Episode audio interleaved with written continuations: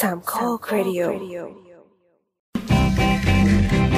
ตระกูลผมแต่ปางบัน หลังย่ำสายันดวงตะวันเลี่ยงหลบ จะเดินทางเยืองย่างไปไหนจำเป็นต้องใช้จุดใต้จุดคบ ปัจจุบันเห็นจะไม่ดีคืนจุดใต้สีถ้ามีใครพบ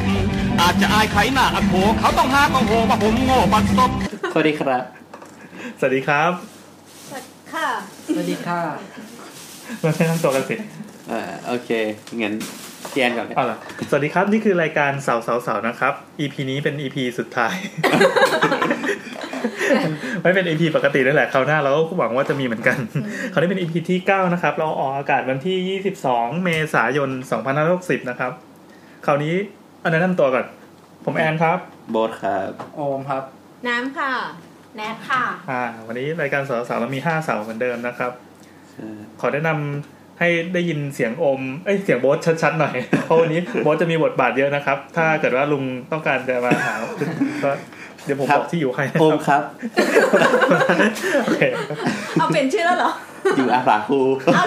หรอ โอ้โหเสร็จเลย หนักเลย เออโอเคครับ ก็ก็วันนี้พอดี ก็อย่างที่รู้เนาะสัปดาห์ที่ผ่านมาก็ดราม่าเรื่อง เรื่องอะไรเรื่องอะไร เอ่อ หมุดคณะราบ อ๋อ เป็นยังไงครับคณะราบเนี่ย ก็กินล่าบกัน แล้วก็ทะเลาะกันอย่างเงี้ย ใช่คือคือ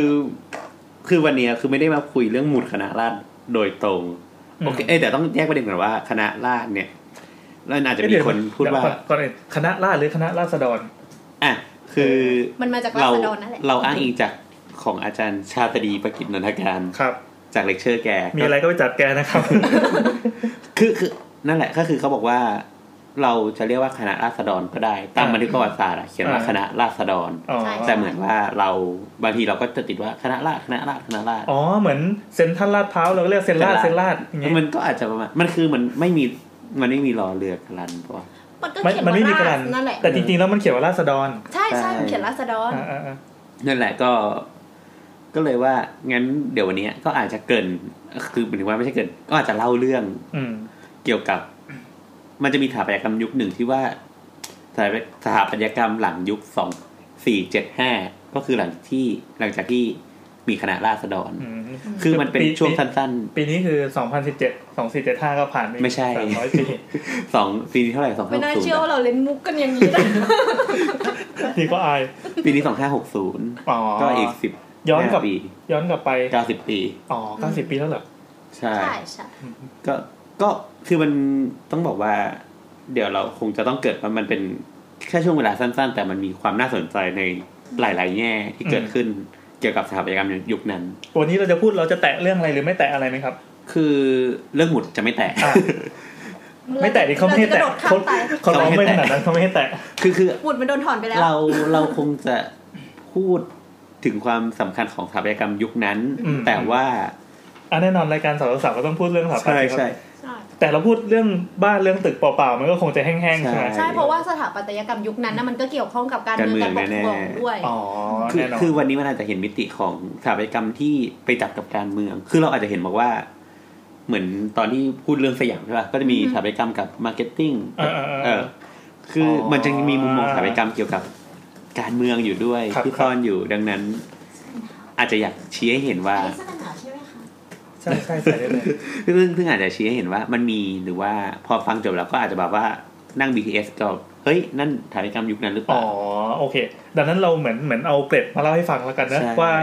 ช่วงเวลาที่ผ่านมาเนี่ยที่เรามองเห็นตึกรามบ้านช่องที่อายุมา 90 ปีแล้วเนี่ย ใช่ หรือว่าก่อน 90 นิดหน่อยอะไรแบบเนี้ยมันมันมันมีที่มาที่ไปยังไง แล้วมันสร้างทำให้ประเทศเราออกมาเป็นอย่างนี้ได้ยังไง ใช่ เราเรียกรวมๆกันว่ายังไงครับ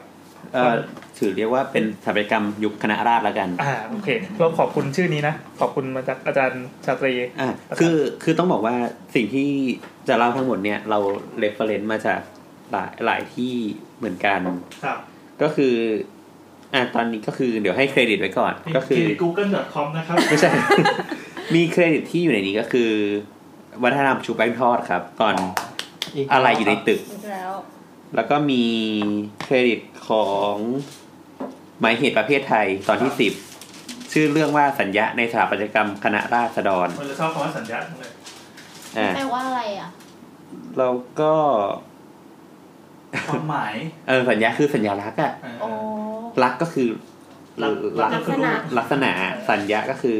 ความหมายของลักษณะลักษณะความหมายนั้นๆ ครับ แล้วก็อันสุดท้ายก็คือเป็นเลคเชอร์ชื่อว่าเอ่อเป็นเลคเชอร์หัวข้อสถาปัตยกรรมสมัยใหม่ และหลังสมัยใหม่ อ่าฮะ ประมาณนี้ สมัยใหม่นี่คือโมเดิร์น ใช่ครับ สมัยใหม่กับโพสต์โมเดิร์น ใช่ โอเค ซึ่ง นี่เราก็เรฟเฟรนซ์ไปเพื่อจะบอกว่าเวลาเราโดนจับเราก็ซัดทอดไป ใช่ไหม ใช่ ใช่ จะ ซึ่ ยุ่ ง งอย่างทุกตัว ซึ่งจะบอกว่าทุก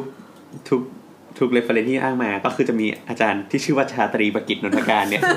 จานนะครับจานอยู่เบื้องหลังทุกอย่างนะครับ เป็นเป็นแบบเขาเรียกว่าวิทยากรหลักเนาะแต่ว่าแต่ว่าต้องให้เครดิตแกเพราะว่า ถือว่าในเมืองไทยแกถือว่าเป็นผู้เชี่ยวชาญ เออเออ สถา ใช่ ปัตยกรรมกับเนี่ยกับเรื่องการเมืองมันถือว่า ก็แกเนี่ยเป็นคนทำที่แบบเป็นหัวหอกสำคัญ ใช่ใช่ ดังดังนั้นจะบอกว่าเราอาจจะเป็นแค่การรีวิว อ่ะ มากกว่าคร่าวๆแต่ว่าถ้าอยากไปฟังลึกๆอ่ะก็ไปตามลิงก์ที่บอก ใจจริงเราก็อยากจะเชิญอาจารย์ชาตรีมาออกนะ แต่เขาคง คงไม่มา โอเคก็ ทำไม ถือ เขา ว่า ไม่อยากเสียค่าแท็ก ถือว่า ซี่ ถ้า ร้อยกว่าบาท ถือว่าเอ่อโบทอะได้ไปฟังไปดูเกี่ยวกับอาจารย์ชาตรีที่แกแกได้บรรยายมาปั๊บปรากฏว่าก็คงจะเป็นเรื่องน่ายินดีนะ ถ้าเกิดว่าคนที่ฟังเสร็จปั๊บอยากมาย่อยเพื่อมาบอกว่าเฮ้ยมันมีคนที่จริงจังเรื่องนี้เออ ลึกจากนี้ ที่ลงลึกกับเรื่องนี้ ถ้าเกิดว่าใครสนใจสามารถกระโดดเข้ามาในโลกนั้นได้ แล้วเราก็นี่คือมันคือคือเหมือนเป็นไกด์ให้แล้วกัน ไกลให้ ครับผม โอเคครับ ก็คือก่อนก่อนอื่นอาจจะต้องต้องเกริ่นก่อนว่าสถาปัตยกรรมโดยรวมเนี่ย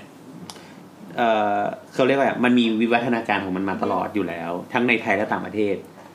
คือถ้าอย่างไหนต่างประเทศมันก็เป็นเดินนะซอง หลังเดินนะซองเข้าสู่ยุคโมเดิร์นอะไรเงี้ยแต่ว่าในสังคมไทยก็มีเหมือนกัน อ๋อเราก็มีเลยในซองของเราเหรอ มัน อ่า ไม่เชิงว่าเรียนเดินซองแต่ มัน ว่า มันน้ำมองอย่างนี้นะว่ามันก็คล้ายๆกันของเขาก็คือเปลี่ยนไปตามรูปแบบการใช้ชีวิต เหมือนการปกครองอะไรอย่างเงี้ยเขาก็เกี่ยว คือคือเข้าใจว่าในในต่างประเทศอะการการเปลี่ยนแปลงสู่ยุคโมเดิร์นมันคือหลังจากที่มีการปฏิวัติอุตสาหกรรมใช่ไหม อือฮึ อืมฮึ แต่ว่าแต่ว่าของเราอาจ สงคราม อ่าแต่ของเราอาจจะไม่เหมือนกันเท่าไหร่คือของเราเนี่ยต้องต้องเข้าใจกันว่าในสังคมไทยอ่ะเอ่อการพัฒนาในสมัยก่อนอ่ะ คือคือเราต้องเข้าใจกันว่า ในสังคมสังคมไทยอ่ะมันเป็นระบบสมบูรณาญาสิทธิราชย์มาก่อน ครับ ก็คือ กษัตริย์ปกคร อ่า อง มีกษัตริย์เป็นปกครอง เป็นสมมุติเทพถูกไหม ครับ ตัดสินทุกอย่างได้ ใช่ใช่ดังนั้นเขาเรียกว่าอะไรอะการการชี้นำทางสังคมในยุคก่อนหน้านั้นเนี่ย มันขึ้นอยู่เฉพาะกับคนกลุ่มกลุ่มเดียว เออคือคือกลุ่มคนกลุ่มนั้นนะก็จะชี้นำว่าเราจะพัฒนาไปยังไง ใช่ อืม ดังดังนั้นเราจะเห็นมาตลอด เช่นรอสี่รอห้ารอหกที่มีการเขาเรียกอะไรนำเข้าประเด็นอะไรเขาเรียกนำเข้าวิวัฒนาการทางเมืองต่างๆ เช่นระบบกฎหมาย การเลิกทาสหรือว่าการพัฒนาพื้นที่ราดดำเนินต่าง ๆ ให้ทัดเทียมกับความเป็นยุโรป ก็คือแล้วแต่ว่าวิสัยทัศน์ของของผู้นำประเทศในในยุคนั้นก็คือเป็นพระมหากษัตริย์ใน ใช่ องค์กรก่อน ใช่ ใช่ ครับว่าจะไปทางไหนพอวางนโยบายเสร็จปั๊บประเทศก็จะฟรึบเจริญเติบโตไปทางนั้นอย่างรวดเร็ว ใช่คือคือเหมือนอย่างอย่างในยุคอย่างรอห้าเนี่ยก็ทำ อืม ลาดดำเนินใช่ปะ อื ปรับ ม ปรุ อ่า ง อ๋อเหรอเกิดเกิดขึ้นตอนรห้าเหรอ ใช่ก็เหมือนเขาก็เหมือนรอห้าก็มีตำหนิว่าเอออยากจะทำถนนที่แบบให้คนมาค้าขายเหมือนเหมือนถนนในยุโรปอะ อืม มันมันคือเราต้องเข้าใจว่าในในยุคนั้นมันในสังคมมันเขาเรียกแหละไรเราก็ต้องอัพตัวเองให้ทัดเทียมกับประเทศฝั่งตะวันตกอ่ะ เพื่อจะทำให้เราดูเป็นอารยประเทศ ใช่ใช่ใช่ดังนั้นมัน อ๋อก็เลยจะทำถนนเท่ๆขึ้นมาเส้นหนึ่ง ใช่ ความหมายคือคือต้องการให้เป็นถนนเท่ๆไหม จริงๆใช่นะ ใช่นะท่านวางเป็นอย่างนั้นเลย จริง ๆ ใช่เพราะว่า ก็เหมือนท่านไปดูงานที่ยุโรป ใช่ ไป ไป ดู ที่ ปะ รัสเซีย อ่า ฝรั่งเศส อังกฤษ อิตา อะไร ลี เงี้ย เฮ้ยเขามีสุดยอดถนนแห่งชาติทั้งนั้นเลยว่ะ แล้วก็ ใช่ เป็นเป็นแบบการวางผังเมืองปังปังปังปังๆๆๆจริงๆเป็น ซึ่งถ้าเรา เส้นๆอ เทีย ย่า บ งนี้ เทียบผังเมืองไปอะเรา อ่าก ลายเป็นว่าเราแตกต่างจากเขาอยู่นะ อ๋อเหรอ แต่ว่าถ้าดั้งเดิมเราอะเหมือนกัน ไม่เออใช่แต่ว่าในในอย่างผังเมืองในกรุงเทพมันเป็นแบบสู่ศูนย์กลางอยู่แล้วอะ ใช่ใช่ ซึ่งฝรั่งเศส อิตาลีอ่ะมันจะใช้แบบเป็นจุดพอยต์แล้วก็ค่อย เป็นโหนๆดเหมือนเป็นโหนดหนึ่งโหนดสอง ใช่ แล้วก็ยิงหากันเป็นรัศมี ของเราก็เป็นนะ แต่ก่อนที่เราจะต้องมาขยายแบบเป็น เอ ลัก ออั ษ น ณะ นี้ ของ อัน เอ นี้ไม่ เชี รู้ ยแบบ อันนี้ไม่รู้ยังไงบ้าง คือคืออันนี้ไม่ได้เชี่ยวชาญมากแต่ อืม แต่เข้าใจว่าเพราะว่าอย่างอย่างเมื่อก่อนวางถึงว่าจุดสำคัญที่สุดของเมืองอ่ะก็คือพระมหา สลัก เขาเรียกอะไร พระบรมมหาราชวัง พระบรมมหาราชวังใช่ไหม กับศูนย์รา ที่ ช อยู่ตรง การ ตรงเลยสนามหลวงไป ใช่ดังนั้นก็เหมือนว่าเราก็ค่อย กระจายออกเป็นเมืองหน้าด่าน เป็น เมื ให อ ญ่ งเป็นอะไรไป เมือง อะ คือเมื่อก่อนเกาะรัตนโกสินทร์ปั๊บมีไข่แดงอยู่คือ ใช่ก็ คื คือ อ ต ต ร รง ง ใน พระบรมมพระแก้ว หาราชวังใช่ ใช่ แล้วก็ ในรั้วนั้ขนยายออกไป อ๋อโอเค ดังดังนั้นลักษณะของผังเมืองบริเวณตรงนั้นมันจะเป็น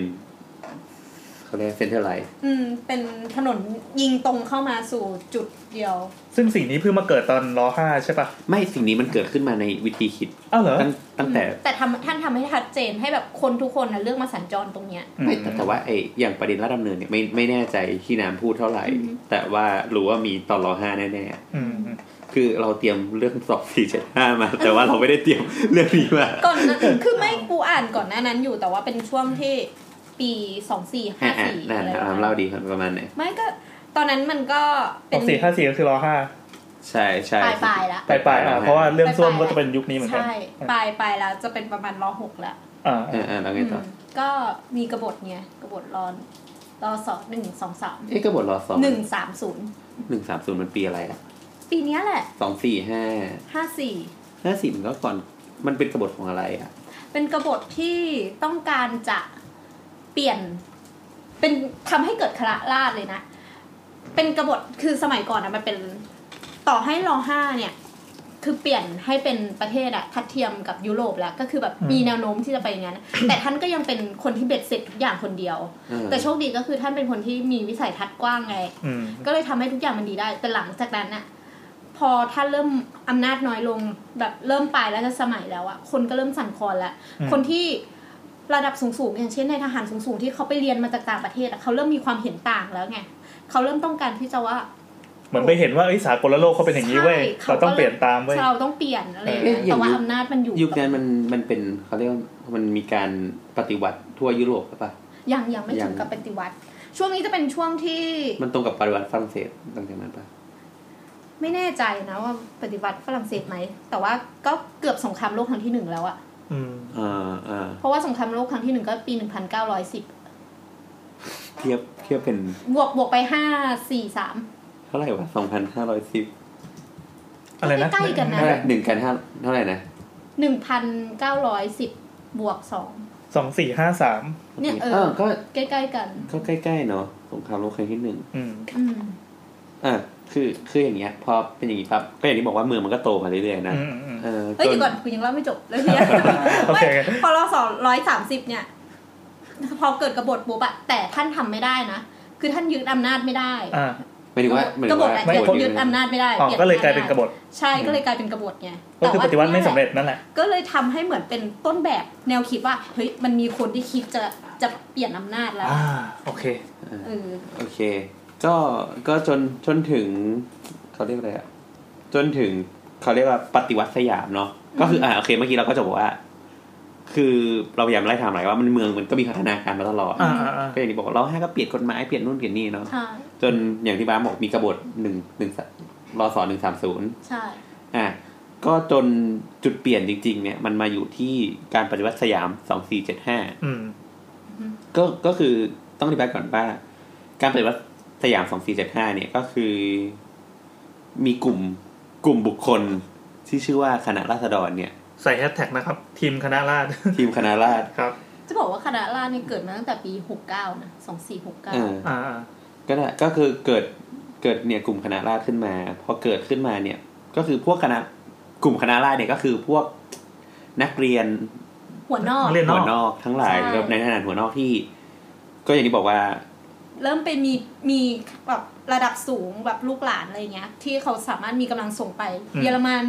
ฝรั่งเศส อือฮึ อิตาลี ก็ไปจับกลุ่มคุยกัน ใช่ ว่าจะแบบมาเปลี่ยนการปกครองดีกว่า คือ อ่า คือเหมือนบริบทตอนนั้นอะเศรษฐสภาพเศรษฐกิจหลังสงครามโลกก็ไม่ดี อืม อ๋อเป็นยุคที่ผ่านสงครามมาแล้วสงครามโลก ใช่ ครั้ง ครั้งที่ที่หนึ่ง ครั้งที่หนึ่งอืม เหมือนว่าข้าวยากหมากแพงอะไรอย่างเงี้ยอ่าอ่าอ่า ก็ก็เลยคิดว่าเฮ้ยงั้น ป มา ระเท เป ศ ลี่ยนเลยดีกว่า ประเทศเรา เพราะ แย่ ว่า แล้วต้องปรับหน่อย เราก็เห็นว่าแบบในยุโรปในยุโรปมันก็เริ่มปฏิวัติแล้วมันก็เริ่มฟื้นตัวขึ้นมาดังนั้น เอ้ยเนี่ยเป็นโมเดลที่กูเอาบ้างว่ะ เออเออ ใช่ใช่ แต่ต้องไปแอบทำนะ ใช่คือคือเขาก็แอบ เริ่ ทำมาแล้วก็ เขเขาเริ่ม เขาจะมามาบอก ฝ เฮ้ย รั่งศส เรามาเปลี่ยนประเทศกันเถอะอย่างเงี้ยไม่ได้เพราะว่าในยุคสภาพบ้านเมืองในยุคนั้นมันไม่ไม่เอื้อให้ต่อการทำอ รู้ ย่า สึก งนี้ คณะราษฎรตั้งที่ฝรั่งเศส ใช่ใช่ที่ร้าน ใช่ใช่ ร้านกาแฟเล็กๆ ทุกนี้เขาเขายังเก็บแบบตึกแถวตึกอะไรนั้นไว้อยู่เลย เอ้ยแต่ตึกนั้นดูสารคดีล่าสุดมันถูกเปลี่ยนเป็นร้านขายเสื้อผ้านะ อ้าวเหรอ ก็คือได้ เออ มันมันก็ไม่ได้ผลกระทบกับประเทศเขาบอกว่าวะ กูก็อยากเข้าแบบนี่นี่นี่นี่ คณะราษฎรคณะราษฎร อ่าโอเคแล้วไง โอ ต่อ เคคนสำคัญของคณะราษฎรที่น่าสนใจ อ่า ก็คือคุณปรีดีประนมยงค์ ครับ อืม อ่าแล้วก็หรือว่าจอมพลปพิบูลสงคราม ตอนนั้นไม่ได้เป็นจอมพลปะ ก็เป็นอะไรอะไม่แน่ใจ มันยังเป็นยศเล็ก ๆอยู่ เป็น เป็น เป็น จ่า ยังไม่ใช่ เออไม่แน่ใจว่ายกอะไร อ่า นะ โอเค ก็ก็คือพอเช้าเช้าตรู่วันที่ยี่สิบสามลงยี่สิบสี่ก็คือประมาณตีสี่ อือฮึ ก็คือ ยี่สิบสี่มิถุนา ยี่สิบสี่มิถุนาก็ก็เนี่ยพญาพระพระหนพยุหาเสนา แล้วก็พญาทรงสุรเดชก็ได้ทำการทำแผนการ ก็คือเข้ายึด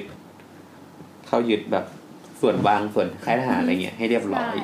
อืม แต่ว่าจำรายละเอียดได้ว่า ตอนนั้นเพราะว่าเป็นการยึดโดยทหาร เพราะว่าพวกท่านก็เอาทหารมา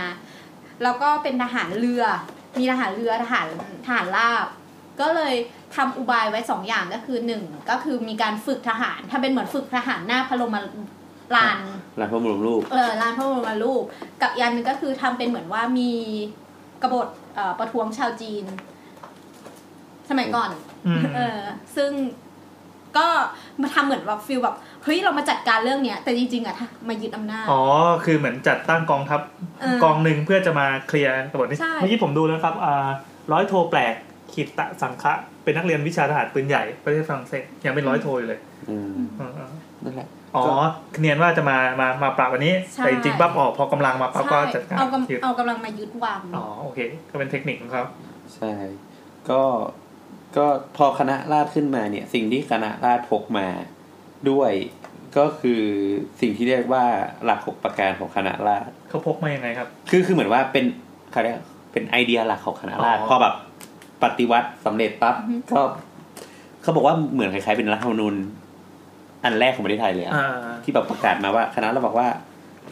เออเนี่ย เราจะทำประเทศให้เป็นอย่างเนี้ยด้วยหลักหกประการของคณะราษฎร อันแน่แหละเวลาปฏิวัติปั๊บก็ต้องมีประกาศจุดยืนอะไรสักอย่างหนึ่งใช่ไหมไม่ใช่ปฏิวัติเสร็จแล้วเย่เราแยกย้ายกลับบ้าน ใช่ ใช่ก็คือ ต้องมีบอกว่าต่อไปนี้ประเทศเราจะเป็นยังไงอ่ะวางคอนเซปต์เลย ใช่ ซึ่ง คือ ซึ่งอันนี้ต้อง ต้องปูพื้นไว้ก่อน เพราะว่า อ่า เดี๋ยว พอเป็นถึงจุด จุดแบบสถาปัตยกรรมยุคคณะราษฎรเนี่ย มันจะมีสิ่งเนี้ยไม่เกี่ยวอยู่ในหลาย อ๋อ ส่วน เอาโอเคครับมีอะไรบ้าง คือหลักหกประการของคณะราษฎรเนี่ย สิ่งแรกที่คณะราษฎรประกาศคือ จะต้องรักษาความเป็นเอกราชทั้งหลาย เช่น เอกราชในบ้านเมือง ในทางศาล ในทางเศรษฐกิจ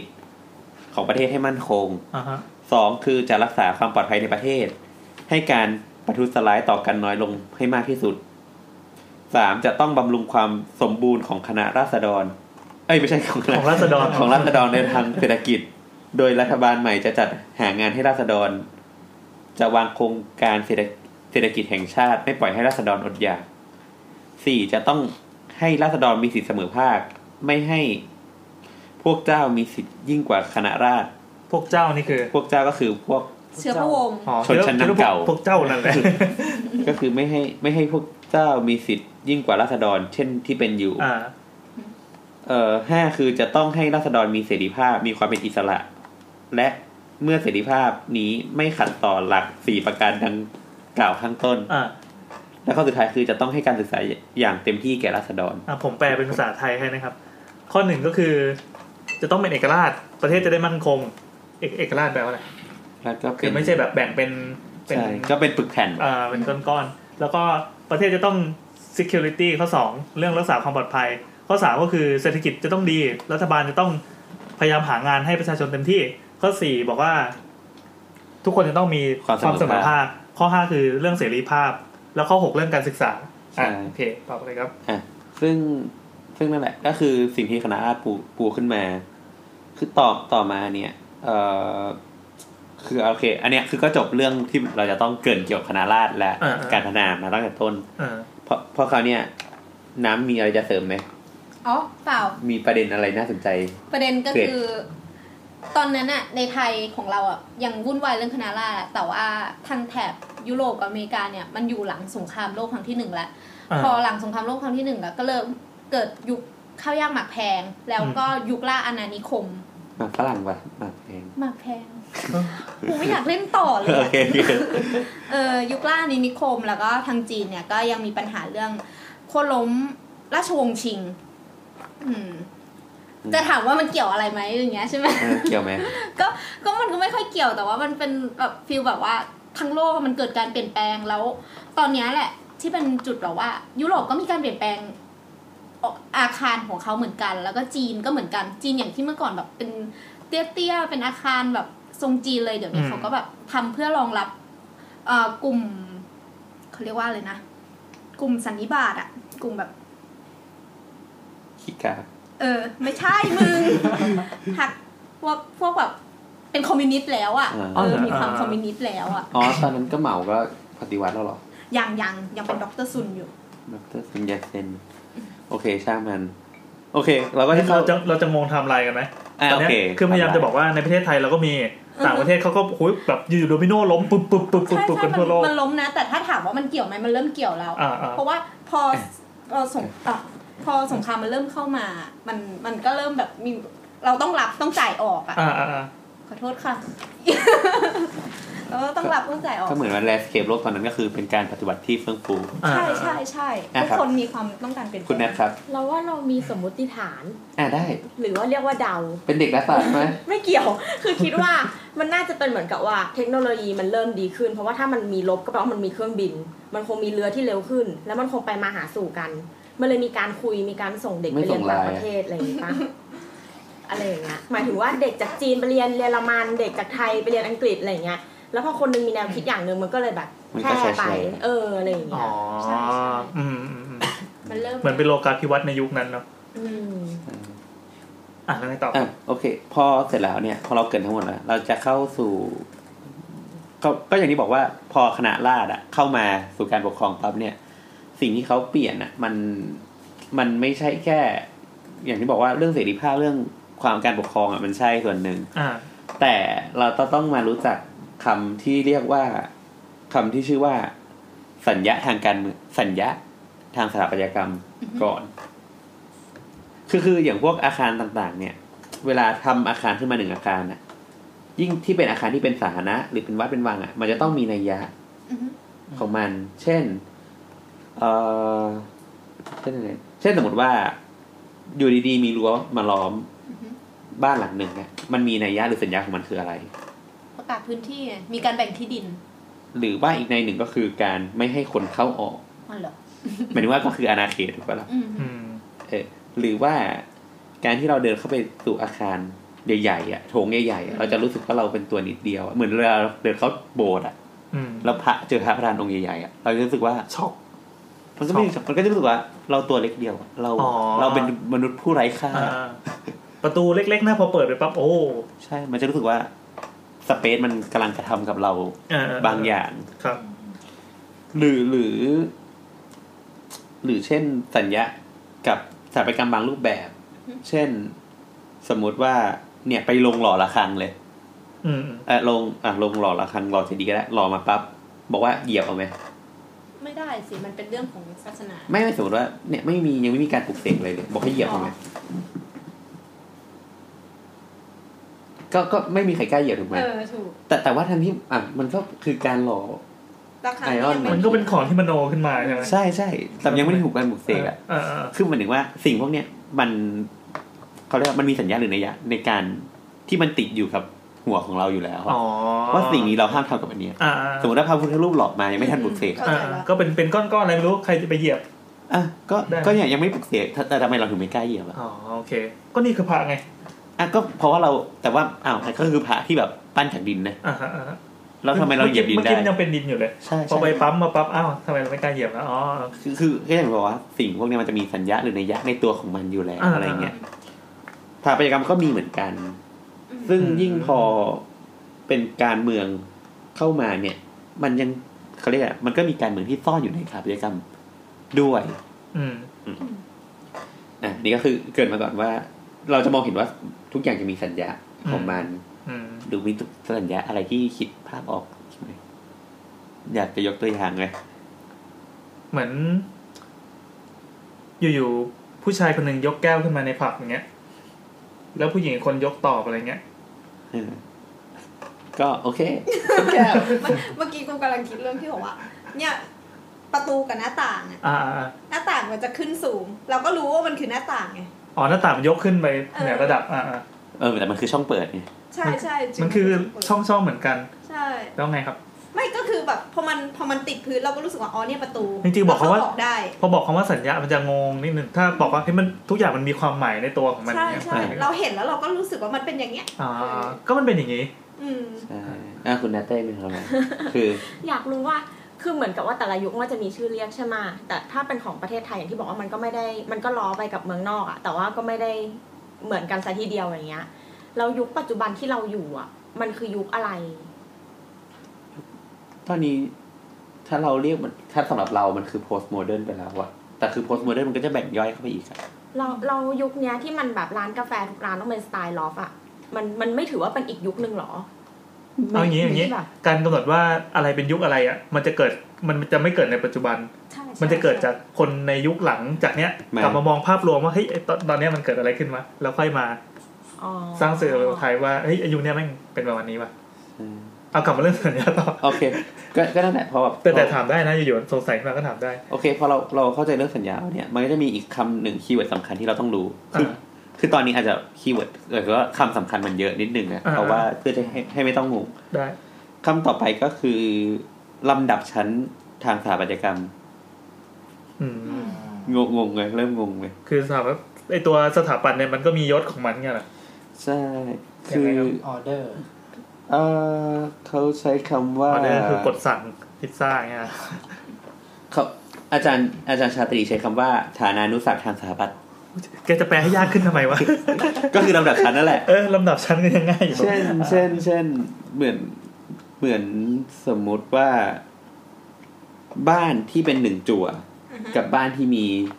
จั่วซ้อนกันหกจั่ว เออ เออ อันไหนดูแบบ แกรนด์กว่าอย่างเงี้ย อันไหนดูแบบเป็นบ้านคนรวย อืม ก็ต้องหกจั่วดิเขามีตังค์ทำตั้งเยอะ ใช่แต่ว่าจริงๆแล้วมันคือสัญญาไงอันเนี้ย อ่า เออมันก็คือแบบว่าลำดับชั้นทางสถาปัตยกรรมอะ อืม นิด เหมือน นึง เหมือนวัดแล้วกันเราไปเห็นวัดที่โอ้ชัดเยอะเหลือเกิน ดูรู้สึกเท่สุดยอดนะ ใช่ เออ ใช่ คืออันเนี้ย มันมีเกรดหนึ่งก็คือเกรดของมันก็คือ เคยฟังมาว่า เมื่อก่อนอะเอ่อวัดใน วัดที่ต่าง ประจำ หลังคาจะเป็นสีได้อะหมายถึงว่าหลังคาเขาเริ่มเป็นสีได้ จะเป็นวัดที่อยู่ในเขตพระราชทานเอ้ยหมายถึงว่าเขตพระนครเท่านั้น พอออกไปวัดจะต้องเป็นหลังคาสีเดียว เอ๋อเหรอเขามีกติกาอย่างนี้ด้วยเหรอ เหมือนเหมือนเคยเคยเคยฟังสักที่เนี่ย อืมอืมอืม เออประมาณนี้ก็คือแล้วก็ เคยฟัง ในเขตพระราชฐานก็คือเขตพระนครเนี่ย ก็ห้ามมีเมน เพราะว่าถือเป็นที่ของเจ้าอะ อ๋อ เมเมนที่ใหญ่ที่สุดก็คือสนามหลวง อืม ซึ่งสนามหลวงเนี่ย จะสามารถเขาเรียกว่าเผาเผา เผาศพเออ เผาศพได้อะคือเราไม่รู้ราชาศัพท์นะโอเคเผาศพมาแล้ว อ่า ราชนิกูล เออก็คือเออราชนิกูลระดับเจ้าฟ้าเท่านั้นระดับเจ้าฟ้าขึ้นขึ้นไป อืม ต้อง แบบ เจ้าฟ้าเลย ชื่อพวกวงนี้นิดๆหน่อยๆก็ไม่ได้แบบ ไม่ได้ต้องเป็นเจ้าฟ้าขึ้นไป โอเค อ่า เคยฟังอีกอันหนึ่งที่เขาบอกว่า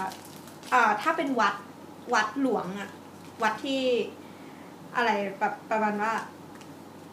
เกี่ยวข้องกับพระมหากษัตริย์อะตัวตัวอุโบสถอะจะเป็นทรงเรือ จะมีความโค้งอะจะมีความโค้งเขาบอกว่าต้องไปดูดแนวป้านไกลๆอย่างจะโค้งอย่างเงี้ย เหมันตกท้องช้างตรง ใช่ ข้างล่างปะ ใช่ อืม แต่ถ้าเป็น ต้องเฉพาะเป็นพระอารามพวกพระอารามหลวงไม่น่าจะยศนะ แต่ว่าประมาณนี้ ใช่ใช่ อืมอืมอืม อืม ซึ่งเราก็ในที่นั่งตรงนี้ก็ไม่มีใครจบสถาปัตย์ไทยเลยสักคน อ่ะต่อเลยเมื่อกี้ โอเค คือพอพอคณะราษฎรเข้ามาเนี่ย อย่างที่บอกว่าสิ่งที่จะบ่งชี้ให้เห็นความเขาเรียกอะไรอะนัยยะหรือสัญญาทางการการเมืองในสถาปัตยกรรมอะที่ชัดที่สุดก็คือ วัดวังหรือว่าอาคารสาธารณะ เช่น อืม ศาลฎีกา อืม อาคารอะไรอาคารทางราชการอะไรอย่างเงี้ย อืม คือมันน้อยมากที่จะแบบมีบ้านคน หมายถึงว่าบ้านคนมันจะไม่ค่อยได้รับอิทธิพลผลกระทบมากเท่าไหร่ ยกเวนจะมีกฎขึ้นมาบอกว่าห้ามนะ เสียงฮัตชิว นั่นแหละ คือคือเหมือนว่าสมมติว่า รัฐบอกว่า แบบสมมติเป็นหมู่บ้านชาวพุทธเนี่ย อ่า สมมติหมู่บ้านชาวพุทธก็จะมีวัดที่เด่นเอ่อวังก็อาจจะมีชาวพุทธแบบหมายถึงว่ามีความเป็นพุทธศาสนาเข้ามา อืม แต่ถ้าบ้านเนี่ยนางก็บอกไม่สนใจกูกูไม่ทำก็ได้ อือฮึ กูไม่มีตังค์ทำเนี่ย ใช่ ก็ไม่ต้องแข่งไง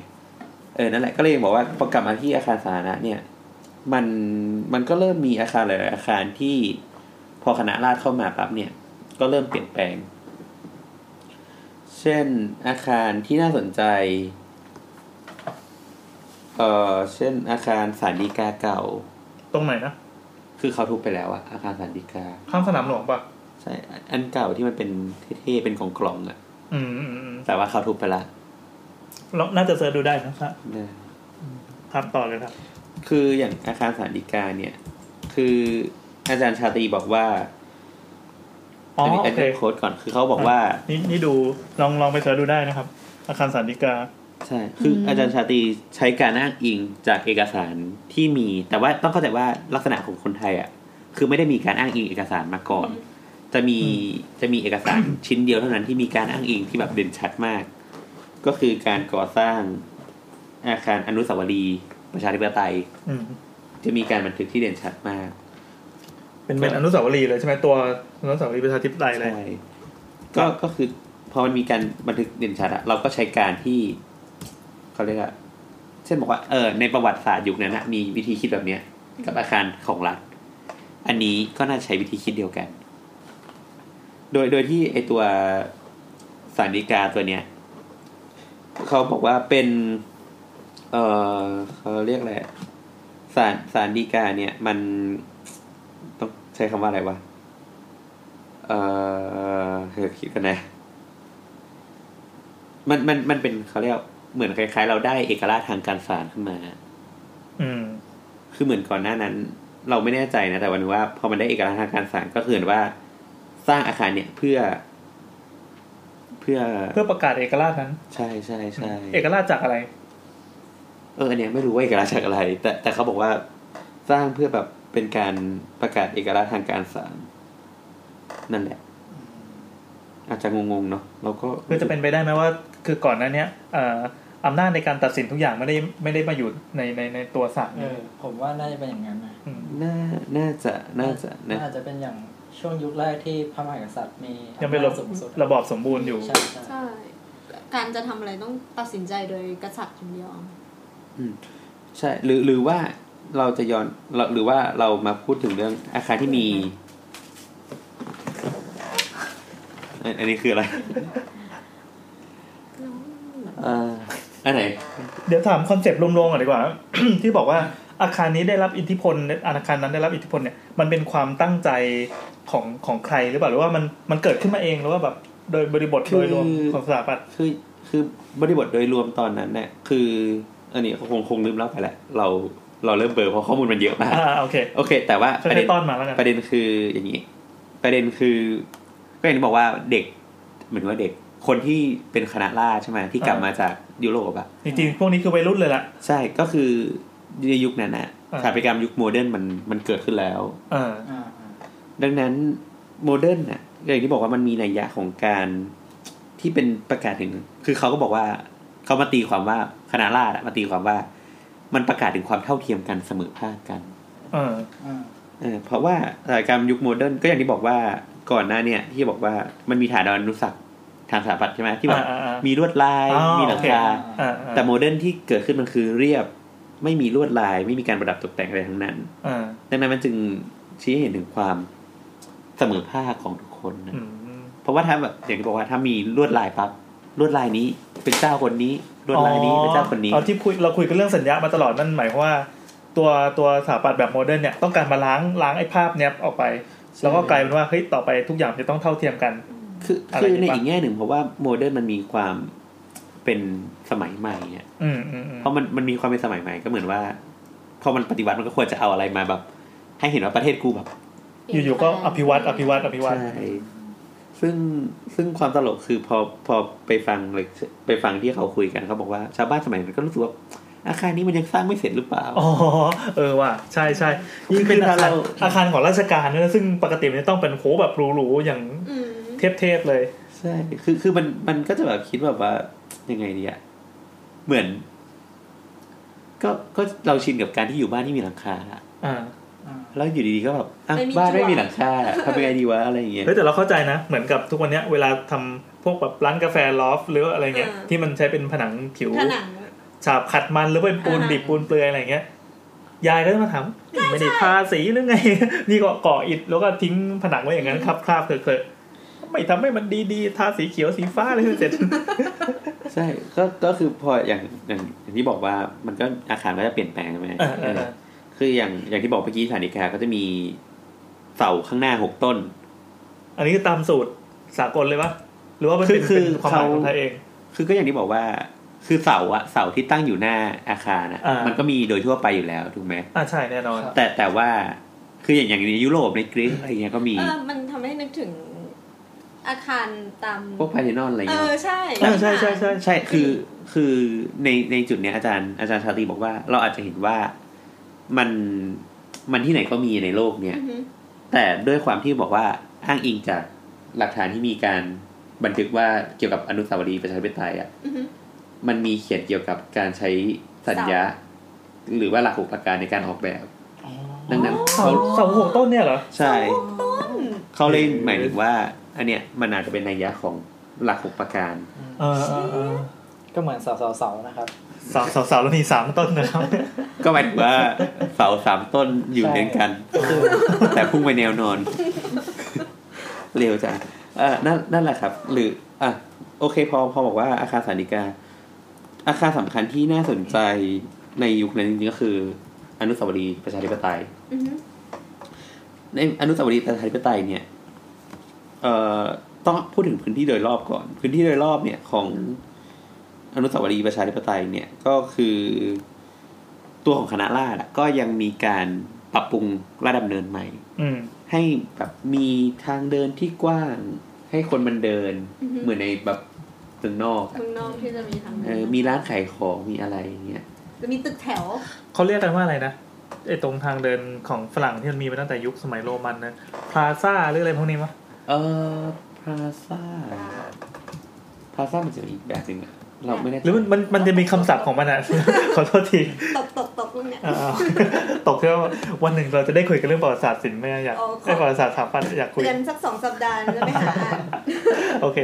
เออ อ่ะต่อเลยเรื่อง ก็ก็พอมันมีปรับปรุงเราเนี่ย จอมพลปพิบูลสงครามเนี่ย ก็บอกว่า เฮ้ย ยังไงอ่ะ ก็อย่างเมืองนอกมันก็จะมีถนนสายหลักอย่าง อือหือ ปารีสก็ซองเอลิเซ่ใช่ไหม อ่า เอออะไรเงี้ยในต่างประเทศก็จะมีการจองปอบอกว่าเนี่ยกลัวรัฐดำเนินเนี่ยแหละ อ่า ก็เลยปักเนี่ยอนุสาวรีย์เนี่ยปัก โอ้ โป้คือไปให้ปเป็นระตูชัยเลย อ้าวเหรอ ใช่ ประ ใช่ ตูชัยใช่ไหม อ่าอ่า ใช่ อ่า มันคือไอเดียเดียวกัน ก็คือทำให้ถนนสายนั้นเป็นแบบเซ็นเตอร์ทุกอย่างอะ อ๋อ เป็น ปัก ศูนย์ เท ก พ ลาง เลย ศูนย์กลางแห่งความทันสมัย เออเออเออ ฟิลแบบมองไกลๆก็เห็นอนุสาวรีย์ ก่อนหน้านี้มันไม่มีเหรอมันเป็น ก่อน ถนนถนนเมนก็คือเป็นลาดดำเนินจาก คือ จากวัง ก่อน มาถึง ก่อนหน้า วัง นี้ใช่ก่อนหน้านี้คือไอเดียของรัฐดำเนินคือถนนที่ ที่ให้ลาดดำเนิน รอห้าอยากให้แบบมีถนนดีๆเอาไว้โชว์ อ๋อ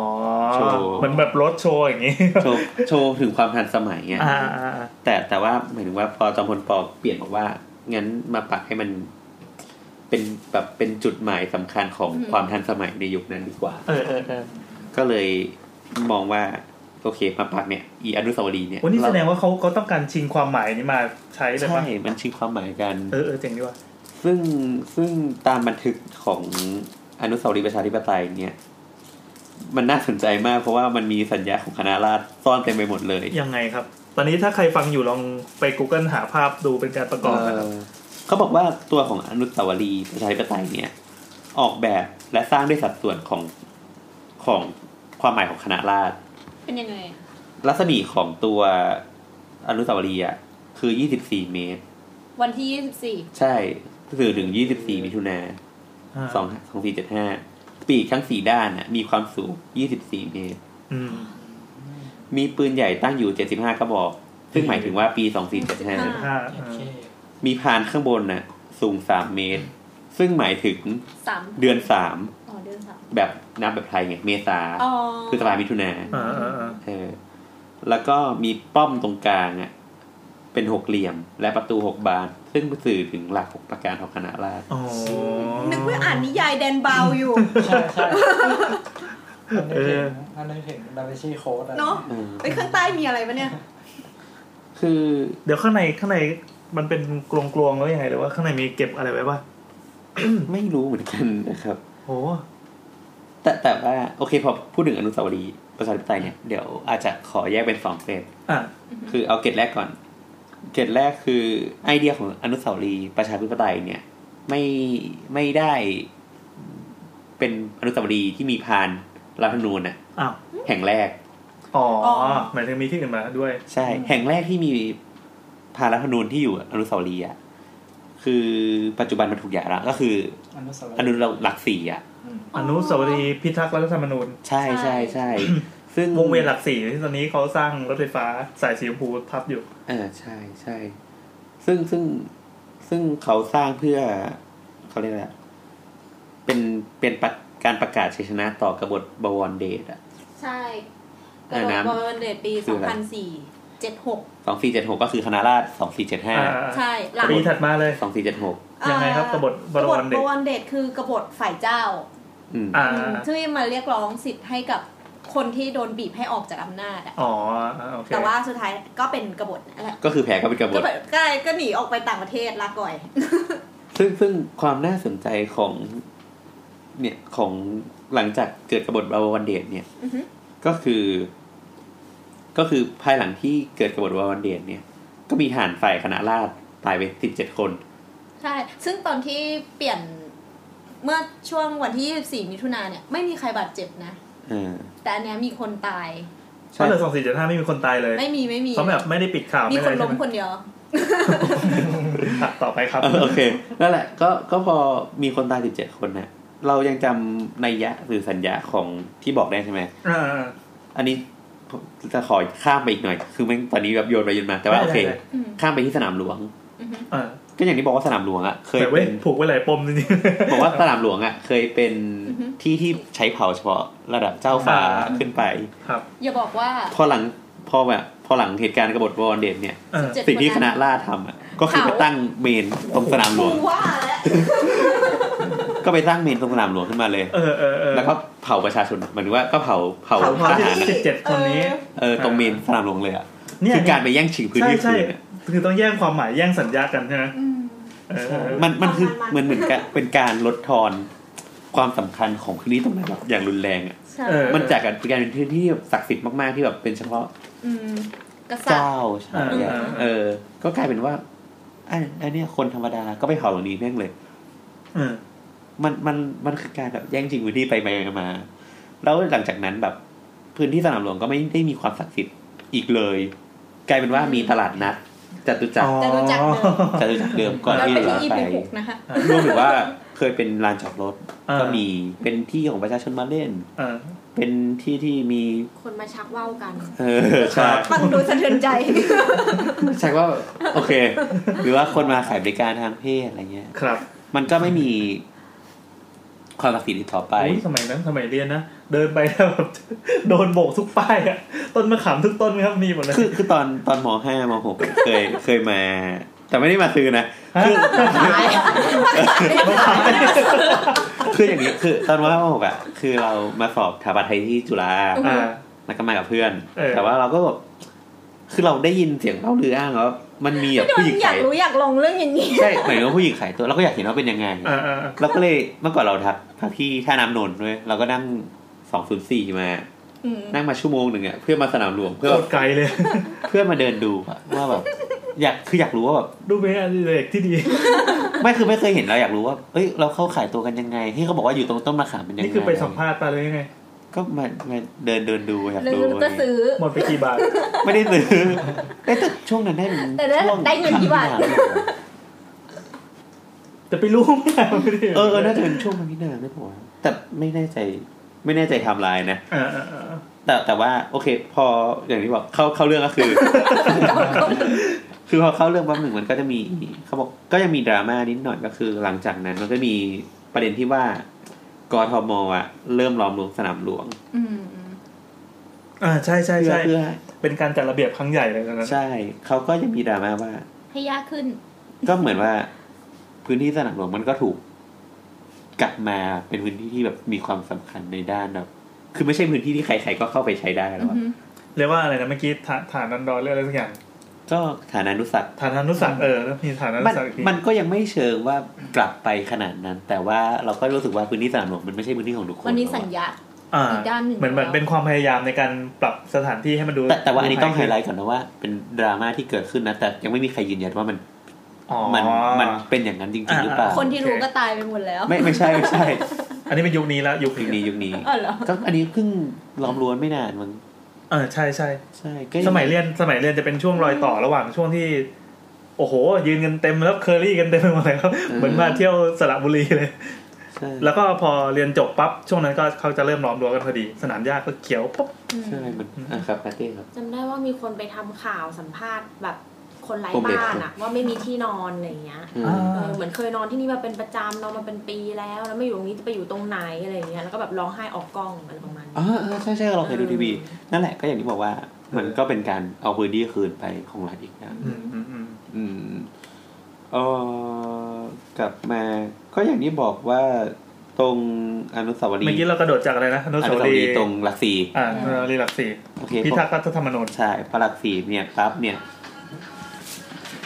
น้ำจะไม่ได้ งั้นขอ ถือก ลับไปที่อนุสาวรีย์นิดนึงได้ไหมะ อันไหนประชาธิปไตยหรือว่า ใช่อ่ะประชาธิปไตยอยากรู้ว่าเขาตั้งใจออกแบบให้มันแบบศักดิ์สิทธิ์หรือเปล่า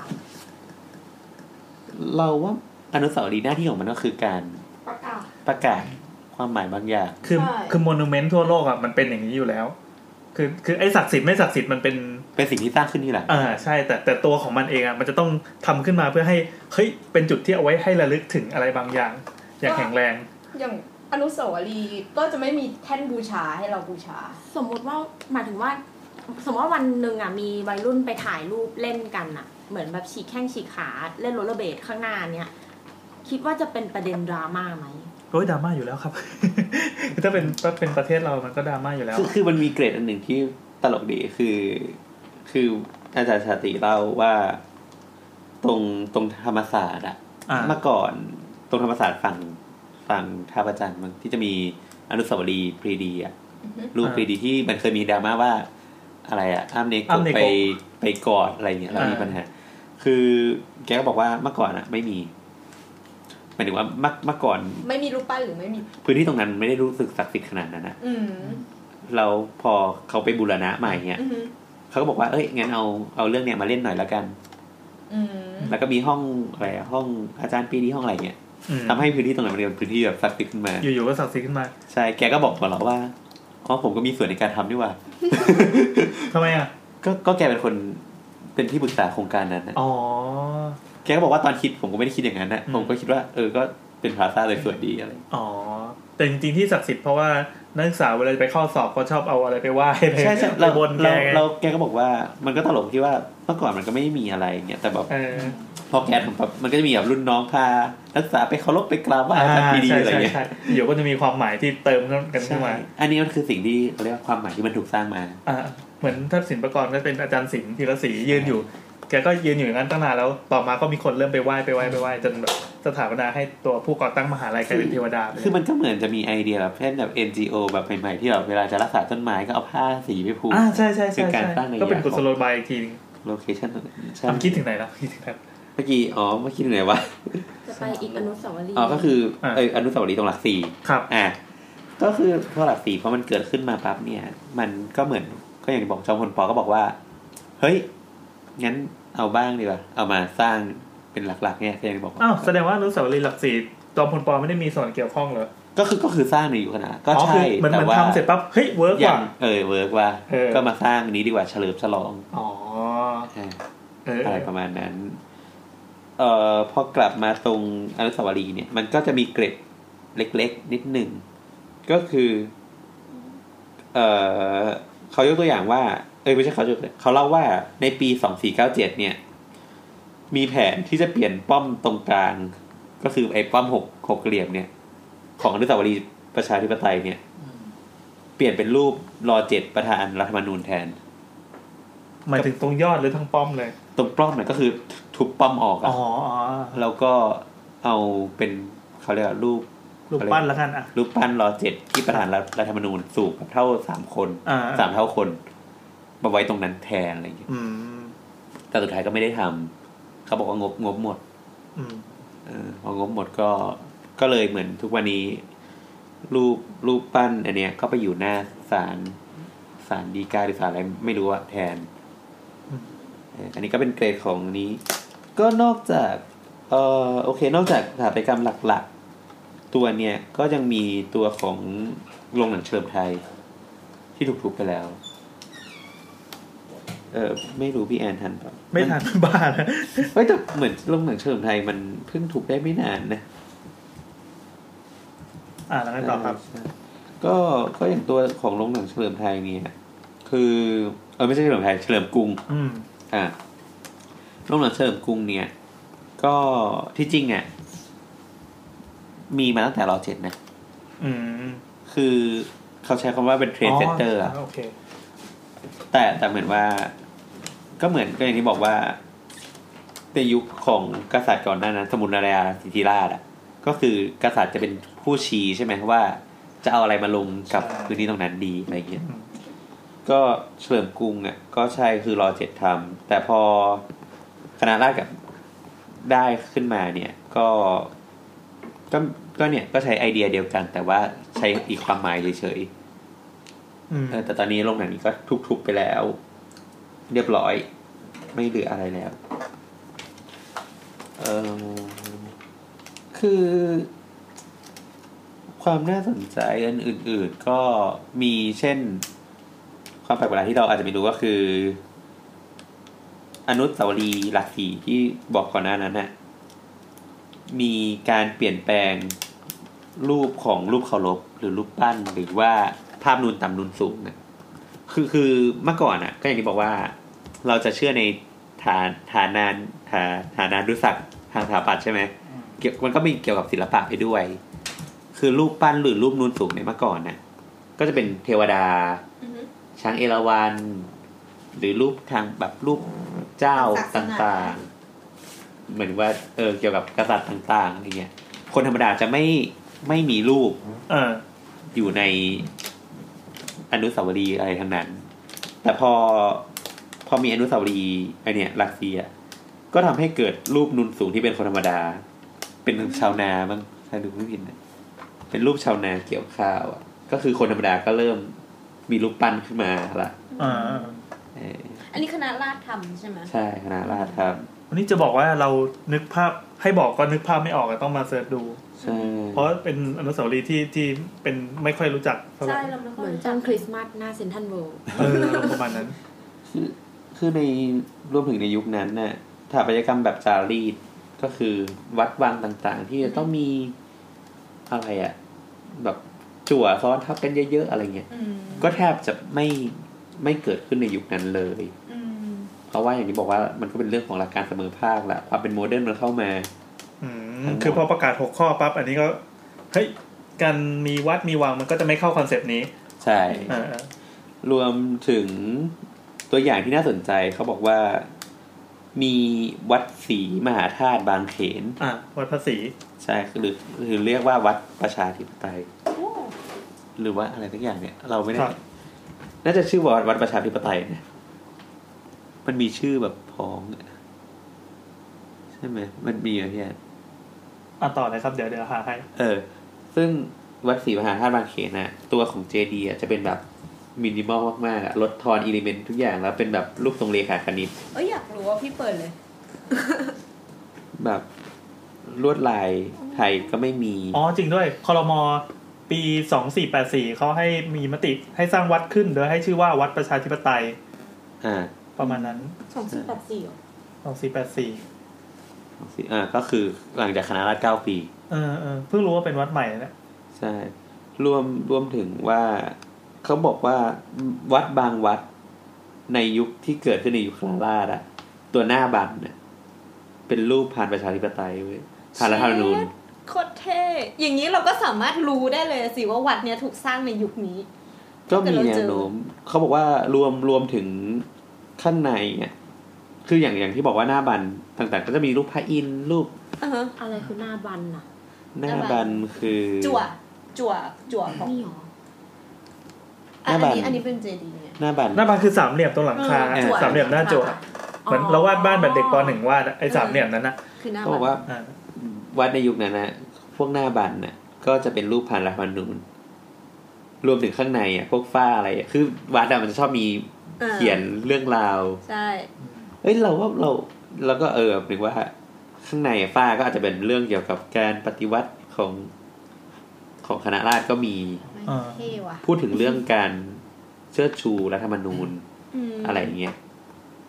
เออ ก็จะมีมีอยู่ในยุคยุคนั้นนะ มีมีวัดอะไรบ้างที่เป็นแนวนี้ มีวัดนอกจากวัดนี้แล้ว คือเราเราไม่แน่ใจคือเขาไม่ได้บอกว่าวัดนี้มีหน้าบันเป็นรัฐธรรมนูญนะ แต่เขาบอกว่ามียังยังมีหลงเหลือในในอีสานและภาคเหนืออยู่ เฮ้ยเดี๋ยวเราต้องไปตามดูนะ แต่แต่เราเหมือนเราเคยเห็นที่ที่ขอนแก่นมั้งไม่แน่ เอ ใจ อ หรือ เรา ชัย ก็รู้ ภู สึกมิอะไร ติดอยู่ในหัวว่าเราเคยเห็น มันเคยไปวัดก็จะมี เออก็ก็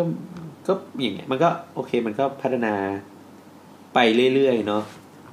รวมรวมถึงที่ที่เด็ดมากๆ ที่เกี่ยวกับคนในพระนครจริง ๆ เนี่ย ก็คือมีการออกกฎหมาย มีการออกกฎหมายให้บ้านบ้านอาคารบ้านเรือนอะที่สร้างในเขตพระนครน่ะห้ามสร้างหลังคาที่เป็นจั่ว ทำไมอ่ะ ก็อย่างที่บอกว่ามันก็เหมือนว่าถ้าไปก็ต้องไปให้สุดทาง อืม บอกจะเอาจั่วออกก็ต้องเอาจั่วออกทั้งหมด ใช่ก็คือจะเอาจวดออกก็เอาออกให้หมดอะไรเงี้ย อ้าวไม่มีจั่วแล้วไงต่ออะ ก็คือ บ้านจะเป็นไงอะ ก็คือเป็นหลังคาเรียบๆไงเป็น อ๋อก ล่อง เป็นแฟลตเป็นเหมือนตึกแถว เป็นแฟลต ทุกวันนี้ ใช่ คือตามกฎหมายเนี่ย เราเรากำลังหาอยู่ว่าเราโน้ตไว้ตรงไหนนะ โอเค แต่ไม่เป็นไรก็คือเหมือนว่า มันเขียนเลยว่าหลังคาต้องเป็นหลังคาเรียบ อืม จ เป็นแฟลตรูปเลยอะ ำจำตอนที่พี่มอฟมาได้ไหมที่เขาบอกที่เราว่าเคยไปทำบ้านหลังนึงแล้วขุดไปเจอตอเสาอะ เออ บ้านตรงนั้นน่ะอยู่ตรงตรงวรจักรอะตรงเข้าใกล้ๆภูเขาทองอะ อ่าฮะ ตรงนั้นอะเป็นอย่างนั้นหมดเลย มันเป็นตึกที่สร้างยุคนั้น คือจะบอกว่าอ๋อเนี่ยเจอละสถาปัตยกรรมในปี 2484 มีการออกกฎกระทรวงว่าด้วยการก่อสร้าง ให้นับ ให้ตึกนับจากนี้ต่อไปกำหนดให้สร้างเป็นตึกที่ต้องมีหลังคาแบนเท่านั้น อืม ซึ่งซึ่งอาจารย์ชาตรีก็ตีความว่า คณะราษฎรต้องการแอดสมการใหม่เข้าไปอะว่าหลังคาแบนเท่ากับความเสมอภาค โอ้ หลังคาซ้อนชั้นเยอะจะมีฐานะอนุสักษ์ซึ่งอาจชี้ให้เห็นว่าคณะราษฎรอยากชี้ให้สังคมเห็นถึงความเสมอภาค โอ้ก็มีในยยะในการออกแบบด้วยเหมือนกัน นี่เพื่อนในยะต้องยอมเปลี่ยนหลังคาบ้านของคนด้วยด้วยเหรอเนี่ย แต่ คือในยุคนั้นเนี่ยเราจะเราอาจจะคิดว่า คือในยุคเนี้ยเราคิดว่าหลังคาแฟลตใครๆก็ทำได้ ก็ดึงเหล็กไม้เมียแล้วก็ อืม หล่อปูนใช่ป่ะ ไม่ไม่ค่อยนึกว่าจะทำได้ รู้สึกยากอะเออ เออแต่ว่าในยุคนั้นมันทำยากมาก แล้วคอนกรี ใช่ ตก็ ใช่ แพงช่างก็ทำไม่ได้ อืม สงสัยไหมว่ามันยาก หลังคาก็ง่ายๆ เอาแผ่นพื้นมาปูปูรู้ไหมว่ามันยากยังไง ไม่รู้ ซึ่ง ภาษาอันนี้อธิบายนิดนึงครับ คือคือคือความยากมันก็คือ ถ้าทำไม่ดีมันจะรั่ว มันเป็นอะไรที่ ประเทศไทยมันมีร้อน อืม มันมีฝน ถ้าลงมาปั๊บหลังคามันเรียบๆอยู่ข้างบนนะ อ๋อ ยังไงก็รู้เหรอยังไงก็ คือมันมันรวมถึงวัสดุโคตติ้งด้วยอะ อืม วัสดุปิดแบบ สมัยก่อน ฐา ก็ ทับ ไม่ อะรเงี้ย ไม่ได้มีตัว เออมันก็ไม่มีโคตติ้งไง เออมันไม่มีตัวที่มา แต่ ครั อี บ พ็อกซี่ทา มัน ทับ ต้องทำให้บ้านร้อนขึ้นแน่ๆใช่ไหม หุยร้อนชิบหายเลยอ่ะ ใช่คือคือด้วยด้วยความที่ออกกฎหมายเนี้ยปัญหามันเยอะ ก็อย่างที่บอกว่าหนึ่งคือช่างอะทำไม่เป็น เออ มันก็เป็นช่างคนจีนแบบ เออเออช่างก็ช่างเดิมนี่แหละ อยู่ๆกฎหมายมาเอาชิบหายแล้วกู อ้าวแล้วนึกว่าถ้าไม่มีแล้วจะถูกลง แพงสมัยนั้นนะแพง เพราะว่าปูนปูนเรา ก็ยังทำไม่ได้ อืม คือหลังคา มันเกิดมาเพื่อเป็นหลังคาไง วันหนึงพอเอาหลังคาไปปั๊บเอาแล้วฟังก์ชันต่อจากนี้จะเป็นอะไรล่ะ รวมรวมถึงแบบพวกฝน เออ แดดอะไรเงี้ย คือเขาบอกว่าสถาปัตยกรรมในยุคคณะราษฎรไม่ตอบสนองเกี่ยวกับภูมิประเทศหาอะไรสักอย่าง เคยไปเดินบนดาดฟ้าตึกอะไรสักอย่างแล้วเห็นน้ำขังๆไหมตะไคร่เกาะเต็มๆนั่นแหละแบบนั้นเลยปัญหาบาน แต่แต่ว่าคณะราษฎรก็ไม่ได้ใจร้าย อ้าวเดี๋ยวก่อนยุคนั้นไม่มีตึกแถวหรอ มีตึกแถว มี ตึ แล้ว กแถวก็เป็นแบบ เป็นแบบนี้ เรี แห ย ละ บนี่ไม่เรี อ่าย บหรอ ใช่ คือ คือพอมีมีกฎเนี้ยปั๊บเนี่ย ชาวบ้านก็บอกว่า โอ้ยกูทำไม่ได้หรอก เออ แล้วก็ อ่ะ มันเลย เขาเป็น ท คนคนจีน อ้วนทำเอง ว่าทำไม่ได้หรอกนะ ฮะ เหรอเอาอ้วนทำไม่ได้เหรอ เออดังนั้นรัฐบาลก็บอกว่า โอเค ถ้าเกิดสมมติคุณสร้างไม่ได้เนี่ย อ่า คุณก็ให้คุณทำหลังคาที่แบบ เป็นหลังคา เพิ่มมาอย่างนั้นเหรอ เออเพิ่มมาอย่างเงี้ยสลบน้อย เพื่อมาไงรู้จักไหมครับ สังกะสีหรอ ๆเพิ่มมาอย่างเงี้ยคือ อันนี้คือจั่ว อืมจั่วเอาขาว จั่ว ไปข้าง คือสามเหลี่ยม อ๋อ เดี๋ยวคือตัวเอ การศาสตร์ เดี๋ยวตัว นี้ เอไม่ใช่ไม่ใช่ไม่ใช่ ตัวคือตัว A ถ้าหลังคาสลับหลังคาแบนก็คือเรียบไปเลยหลังคาเหมือนเหมือนตัดให้เรียบๆแต่ถ้าเพิ่มมาอย่างนี้ตัดเฉียง เฉียงฝั่งเดียว เคยเห็นไหมพวกแบบอาคารพาณิชย์เวลาขับรถ Modern ออกต่างจังหวัด Modern อะไรเงี้ยเออที่เขาจะเรียกชอบเรียกว่าเฮ้ยตึกโมเดิร์นอ่ะมันคือหลังคาที่แหลมมาเชียร์เคยเคยเหมือนหมานั่งอ่ะเหมือนหมานั่งแล้วก็แหงนหน้าไปอ่ะ เออ เออมันจะแหลมแบบเนี้ยเนี่ยเหมือนที่โอมทำอยู่ตอนเนี้ย ไม่โอเหมือนมากเลยอ่ะ เออ นั่นแหละ เขาก็บอกว่า โอเคถ้าทำไม่ได้ก็ทำหลังคาที่สโลปน้อย อ่า ๆแล้วก็ เออถ้าในวงการสถาปัตย์มันจะเรียกว่าก่อพาราเป็ตอะทำพาราเป็ตขึ้นมา ก็คือการก่อก่อก่อก่ออิฐขึ้นมาปิดให้มันเป็นทรงกล่องอะ งงไหมครับ โอ้คำนี้ไม่เคยได้ยิน มันคือ อะไร ฟีลแบบขอบขอบขึ้นมา แต่ไม่ได้เหมือนเหมือนขอบกันตกอะแต่เตี้ยกว่าขอบกันตก ไม่ก็ก็คืออธิบายยังไงดีวะ เอางี้ตึกแถวที่เราเห็นเนี่ยบางทีเรามองเห็นเฮ้ยหลังคามันน่าจะแบบตัดตัดๆเรียบๆใช่ไหม อืม แต่จริงๆอ่ะมันเป็นแค่ขอบที่บังหลังคาจริงซ่ มั อน น ก็ ไว้ คือ ข้างใน ก่อขึ้นมาอีกอะ เออมันก่อเป็นเป็นเหมือนเราเด็กไปยืนเกาะได้ เออ นั่นแหละคณะก็บอกว่า แต่ข้างในก็ซ่อนหลังคาจริงๆ ใช่ นะ น้ำก็ขังชิบหายเลยดิ เอามันก็ซ่อนลานลาน อืม นะ เขาสำลังน้ำลาน้ำอะไรไว้ได้ มีกระจุยลิง แต่คือเพื่อจะให้เห็นจาก จากข้างล่างมองขึ้นไปข้างบนแล้วเอ้ยมันเหมือนเป็นเรียบๆไม่มีหลังคา วุ่นวายจัง ก็ก็นั่นก็แห จะมัน ละ สวยนะโอเคอันนี้โอเคอยู่ ก็ก็นั่นแหละครับคณะก็บอกเออมึงก็ทำอย่างนั้นไปก็ได้อะไรอย่า เอา ง พ เงี้ ลาย เป็ดแล้วกันใครเป็นสถาปนิกที่ปรึกษาของคณะราษฎรเลยเนี่ย คือ ไอ้ยตอนนั้นต้องเรียกว่ารัฐบาลเลยใช่ไหม ใช่ มี มีเขาบอกว่าสถามนิกที่แบบ เป็นคู่บุญคณะราษฎรตั้งแต่แรกอะก็คือชื่อว่าคุณหมีอัมไพวงศ์ อืม ไม่รู้จักชื่อใช่ไหม ไม่รู้จักอะ แต่นามสกุลน่าจะเคยได้ยินนะ คือคือก่อนก่อนหน้านั้นเนี่ยเขาเรียกว่าสถาปนิกที่ดัง ๆ ในยุครอเจ็ดอะที่แบบเป็นคนออกแบบเฉลิมกรุงอะ อืม ก็คือหม่อมเจ้าสมัยเฉลิมกิจดากร อือฮึซึ่งนั่นก็เป็นดีไซน์สไตล์โมเดิร์นแล้วนี่ ก็โมเดิร์นก็อย่างที่บอกว่ารอเจ็ดเอาอาคารอาคารเฉลิมกรุงเข้ามา เพราะว่า อ่า เป็นเทรนเซตเตอร์อะ อ๋อ เป็นผู้นำเทรน เฉลิมกรุงมาปะโหโมเดิร์นเลยแปลกใหม่อ่ะ เออแต่ก็พอพอโดนโดนไปใช่ไหม โดนล้ม โดนล้มไปก็นี่แหละคณะราษฎรเข้ามา ก็มีคุณเนี่ย คุณหมี คุณหมีนะครับ คุณหมี ต้องหมีต้องหมีอ่าก็มีคุณหมีอัมไพวงศ์ คุณหมีอะใครบอก ใช่ คุณหมีอัมไพวงศ์ก็เป็นคนเป็นคู่คิด อ่าโอเคก็คือเป็นคอนซัลท์เป็นคอนซัลท์ด้านสถาปัตย์ของรัฐบาลตอนนั้น ก็โอเคมันเหมือนว่าพออย่างเงี้ยก็ยาวมาเรื่อยๆคณะราษฎรทำนู่นทำนี่เนาะมันก็ไม่ใช่แค่ด้านสถาปัตย์นะเขาก็ อ่า ทำนู่นทำนี่ของเขาไป ตอนนี้เราเรียกว่ารัฐบาลแล้วล่ะพอผ่านผ่านยุคคราช ใช่ก็รัฐบาลก็ทำนู่นทำนี่ไปจนสุดท้ายเนี่ย จุดจบของคณะราษฎรก็มาถึง วงแตก เอ่อจุดจบของคณะราษฎรเนี่ย จริงๆ จุดจบของคณะราษฎรหรือจุดจบของยุคสมัย ก็ก็คือ ก็พอพอมันหมดคณะราษฎรสถาปัตยกรรมคณะราษฎรก็ อ่า หายไปเลยอ่ะ อ๋อเอาเหรอเหรอ หมายถึงว่าเขาก็ฟื้นฟูสถาปัตยกรรมแบบฐานานุสัตย์ขึ้นมาอีกรอบ โอ้อ่าโอเคครับเกิดการโต้ มัน กลั มัน บ ก็ไม่ถึงว่าฟื้นฟู ทำไมต้องท่าเต็มขนาดนั้น ไม่ไม่ถึงว่าฟื้นฟูทันทีแต่ว่าค่อยๆฟื้นฟูแต่ว่าไอเดียแบบเสาหกประการอะไรเงี้ย อืม มันก็เริ่มหายไปแล้วอะ อ๋ออ่ายังไงครับ คือจุดจบของคณะราษฎรเนี่ยคือ คือหลังสงครามโลกครั้งที่สอง อืม คือเราถ้าเราเรียนประวัติศาสตร์ ปี มา ปีที่คณะราษฎร สองสี่แปดกว่ากว่าๆมั้ง สองสี่เปิดเพราะ สอง ว่า สี่แปดสี่สงครามโลกครั้งที่สองใช่ คือพอ เออใช่ พอสองสี่แปดสี่เนี่ยก็อย่างที่รู้ว่าไทยก็เข้าสู่สงครามโลกใช่ไหม ใช่ เข้าสู่สงครามโลกโดยจอมพลปอเป็นคนนำก็ไปอยู่ในฝ่ายอักษะ ใช่ใช่ ใช่แล้วก็อีกอีกด้านหนึ่งปีดีก็ไปอยู่ฝ่ายสัมพันธ์สัมพันธมิตร ใช่ อืม ก็คือแตกกัน วงแตกนะครับ วงแตกคณะร่างวงแตก เหมือนบิ๊กแบงแตก เฮ้ย มึงโดนอีกแน่ตีตบ เข้ากลม เอ เอ อ อนั่นแหละก็ ก็พอแพ้ปั๊บเนี่ยจอมพลปอก็ต้องโดนโดนหลีกลงทางการเมืองเลยอะ รีแคปนิดนึงตอนนั้นเกิดขึ้นอะไรขึ้นกับสงครามโลกในยุคปลายอ่า ก็ก็เหมือนว่าไทยที่ไปเข้าสมรรถมิตร อ่า ก็เอยเออเข้าเข้าอักษะก็มีญี่ปุ่นเยอรมัน อ่า อิตาลี อ่า ก็แพ้ อักษะอักษะคือแผนกก่อดราม่านะครับ ใช่อักษะแพ้ปั๊บพออักษะแพ้ แต่คือไทยก็ไปอยู่ในทีมนั้นด้วย เรา ใช่ เราช่วยนิดหน่อย คือจริง ๆ แล้วไทยอ่ะอยู่ในทีมญี่ปุ่นเนี่ย ครับ เราเราติดไปกับญี่ปุ่นด้วย เออเพื่อเราเอาตัวรอดนะเนี่ย เพราะว่าตอนนั้น ก็ตอนนั้ ก็ นเราก็ เข้าใจ น่ารัก ว่า น่ารัก ญี่ปุ่นก็เป็นแบบมหาอำนาจใน อ่าๆ ในเอเชีย ยังยังไม่ถึงมากแต่ว่าตอนนั้นเริ่มมีบทบาทแล้ว ก็ไปด้วย อ่ะโอเคแล้วไงต่อ เออ แล้วก็ก็อย่างที่บอกว่า อันนี้อันนี้คือปอบอกโอเค เออคุณปอบอกโอเค ครับ ก็แพ้ อ่า แพ้แต่ว่าก็ยัง แต่ว่าก็มี ก็ยังบอกว่าก็มี ปีดี ปีดีที่เป็นหัวหน้าเสรีไทยอ ใช่ ยู่อเมริ ซึ่ กาง ซึ่งท่านท่านก็ออกตัวไว้เยอะไงกับฝั่งอเมริกา แล้ อ่าว ฮะ มันตอนที่ท่านกลับมา come back to ใช่ my hometown เรา ก็อย่างที่บอกว่า พอพอพอคุณปอแพ้ใช่ไหมคุณปอก็ต้องหลีกหนีจากการเมืองออกไป อ่า ใช่ เหตุครับ ก็ละเหตุไป แล้วพอคุณปีดีกลับมาเนี่ย ก็แบบเป็นการการเมืองแบบ ยิ่งใหญ่อะ กลับมาเลยอะ อ่า ทำให้ไทยรอดพ้นก็แบบ ทุกคนก็คิดว่า ฮีโร่ของประเทศ ใช่ ใช่ไม่ได้ถึง ฮีโร่แบบโอ้ก็ฮีโร่แล้วอะก็แบบตำแหน่งใหญ่ๆแล้วอะ อืม แล้วก็ต่อมา ต ก็ อนนั้ มี น ด ปี รา สอ ม่าง สี่แปดแปด อืม ใช่ แล้วก็พอก็กลับมาก็หลังจากนั้นก็มีดราม่าเรื่องไอ้คดีสวรรคตรอแปด รอบแปดปีสอง ปีดีก็เลยต้องรีภัย ปีดีก็ต้องออกไป รีภัยไปฝรั่ง ใช่ เศ เพ ส ราะว่าโดน อ่าฮะ เพราะว่าท่านเป็นคณะราษฎรเนี่ยท่านมีความคิดแบบคณะราษฎรคือทำทุกอย่างให้เท่าเทียมกันแล้วลดทอนสิทธิ์ของกลุ่ม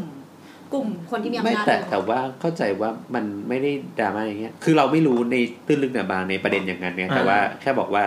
พอมันเกิดคดีอย่างนั้นปั๊บเนี่ย มันถูกเพ่งเล็งไง เออ ท่าน ปีดีก็ ถูพ่งง ก็เลยต้อง ใช่ ต้อง อ่า ต้องหนีไปฝรั่งเศส ดังนั้นคณะราษฎรก็ ก็คนที่ส่งส่งส่งอำนาจจริง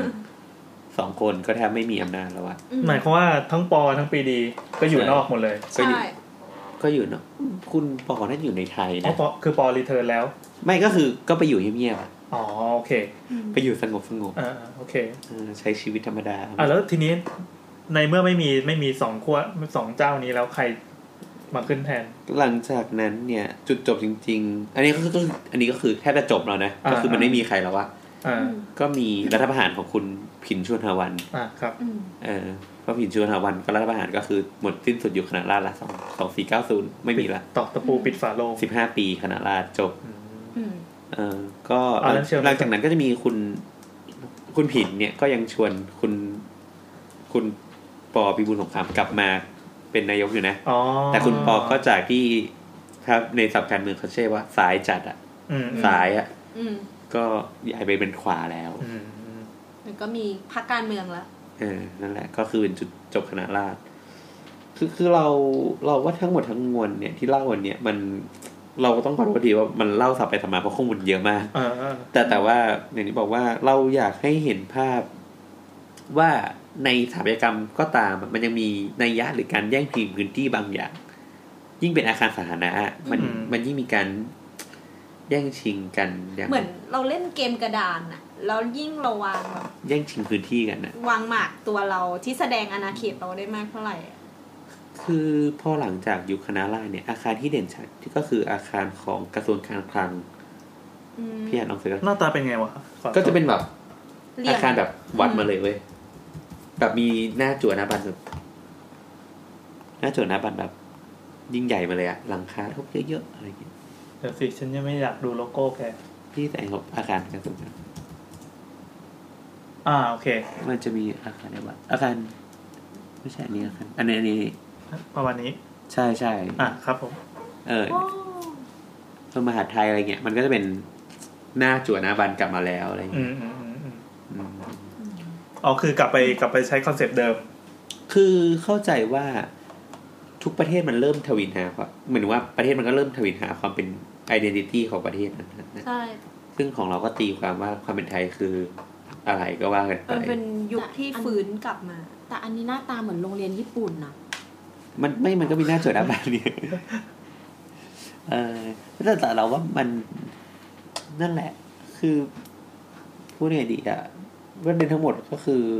อาจจะเป็นเอาไว้แบบสนุกไปเดินไปเดินเล่นในในเมืองเก่าๆแล้วบอก อืม เฮ้ยนั่นน่าจะคณะละแบบสถาปัตย เอา กรร ไว้ ม จับ ค ผิด ณะละ เอาไว้จับผิด อ่ะเราจะพอจะสรุปได้ไหมว่าอ่าดีไซน์ที่เด่นๆ ของยุคคณะราษฎรเนี่ยเป็นมันต้องมีลักษณะเป็นยังไงบ้าง เออเออเป็นอาคารเออเอาที่เด่นๆเนี่ยต้องพูดในความหมายของอาคารรัฐนะอาคารสะอาคารราชการ อ่าของทางราชการ หรือว่าวัดวะอืม อ่าอ่า ก็คือเป็นอาคารที่ผิวอะจะเป็นหินนะทำเป็นหินนะ อืม ยังไง เป็น ก็คือทำจากปูนนี่แหละแต่ว่า ทำปูน ให้ แต่ทำเหมือนหินก็มีการกรีดเซาะร่องอะไรเงี้ยให้เหมือนหินนะ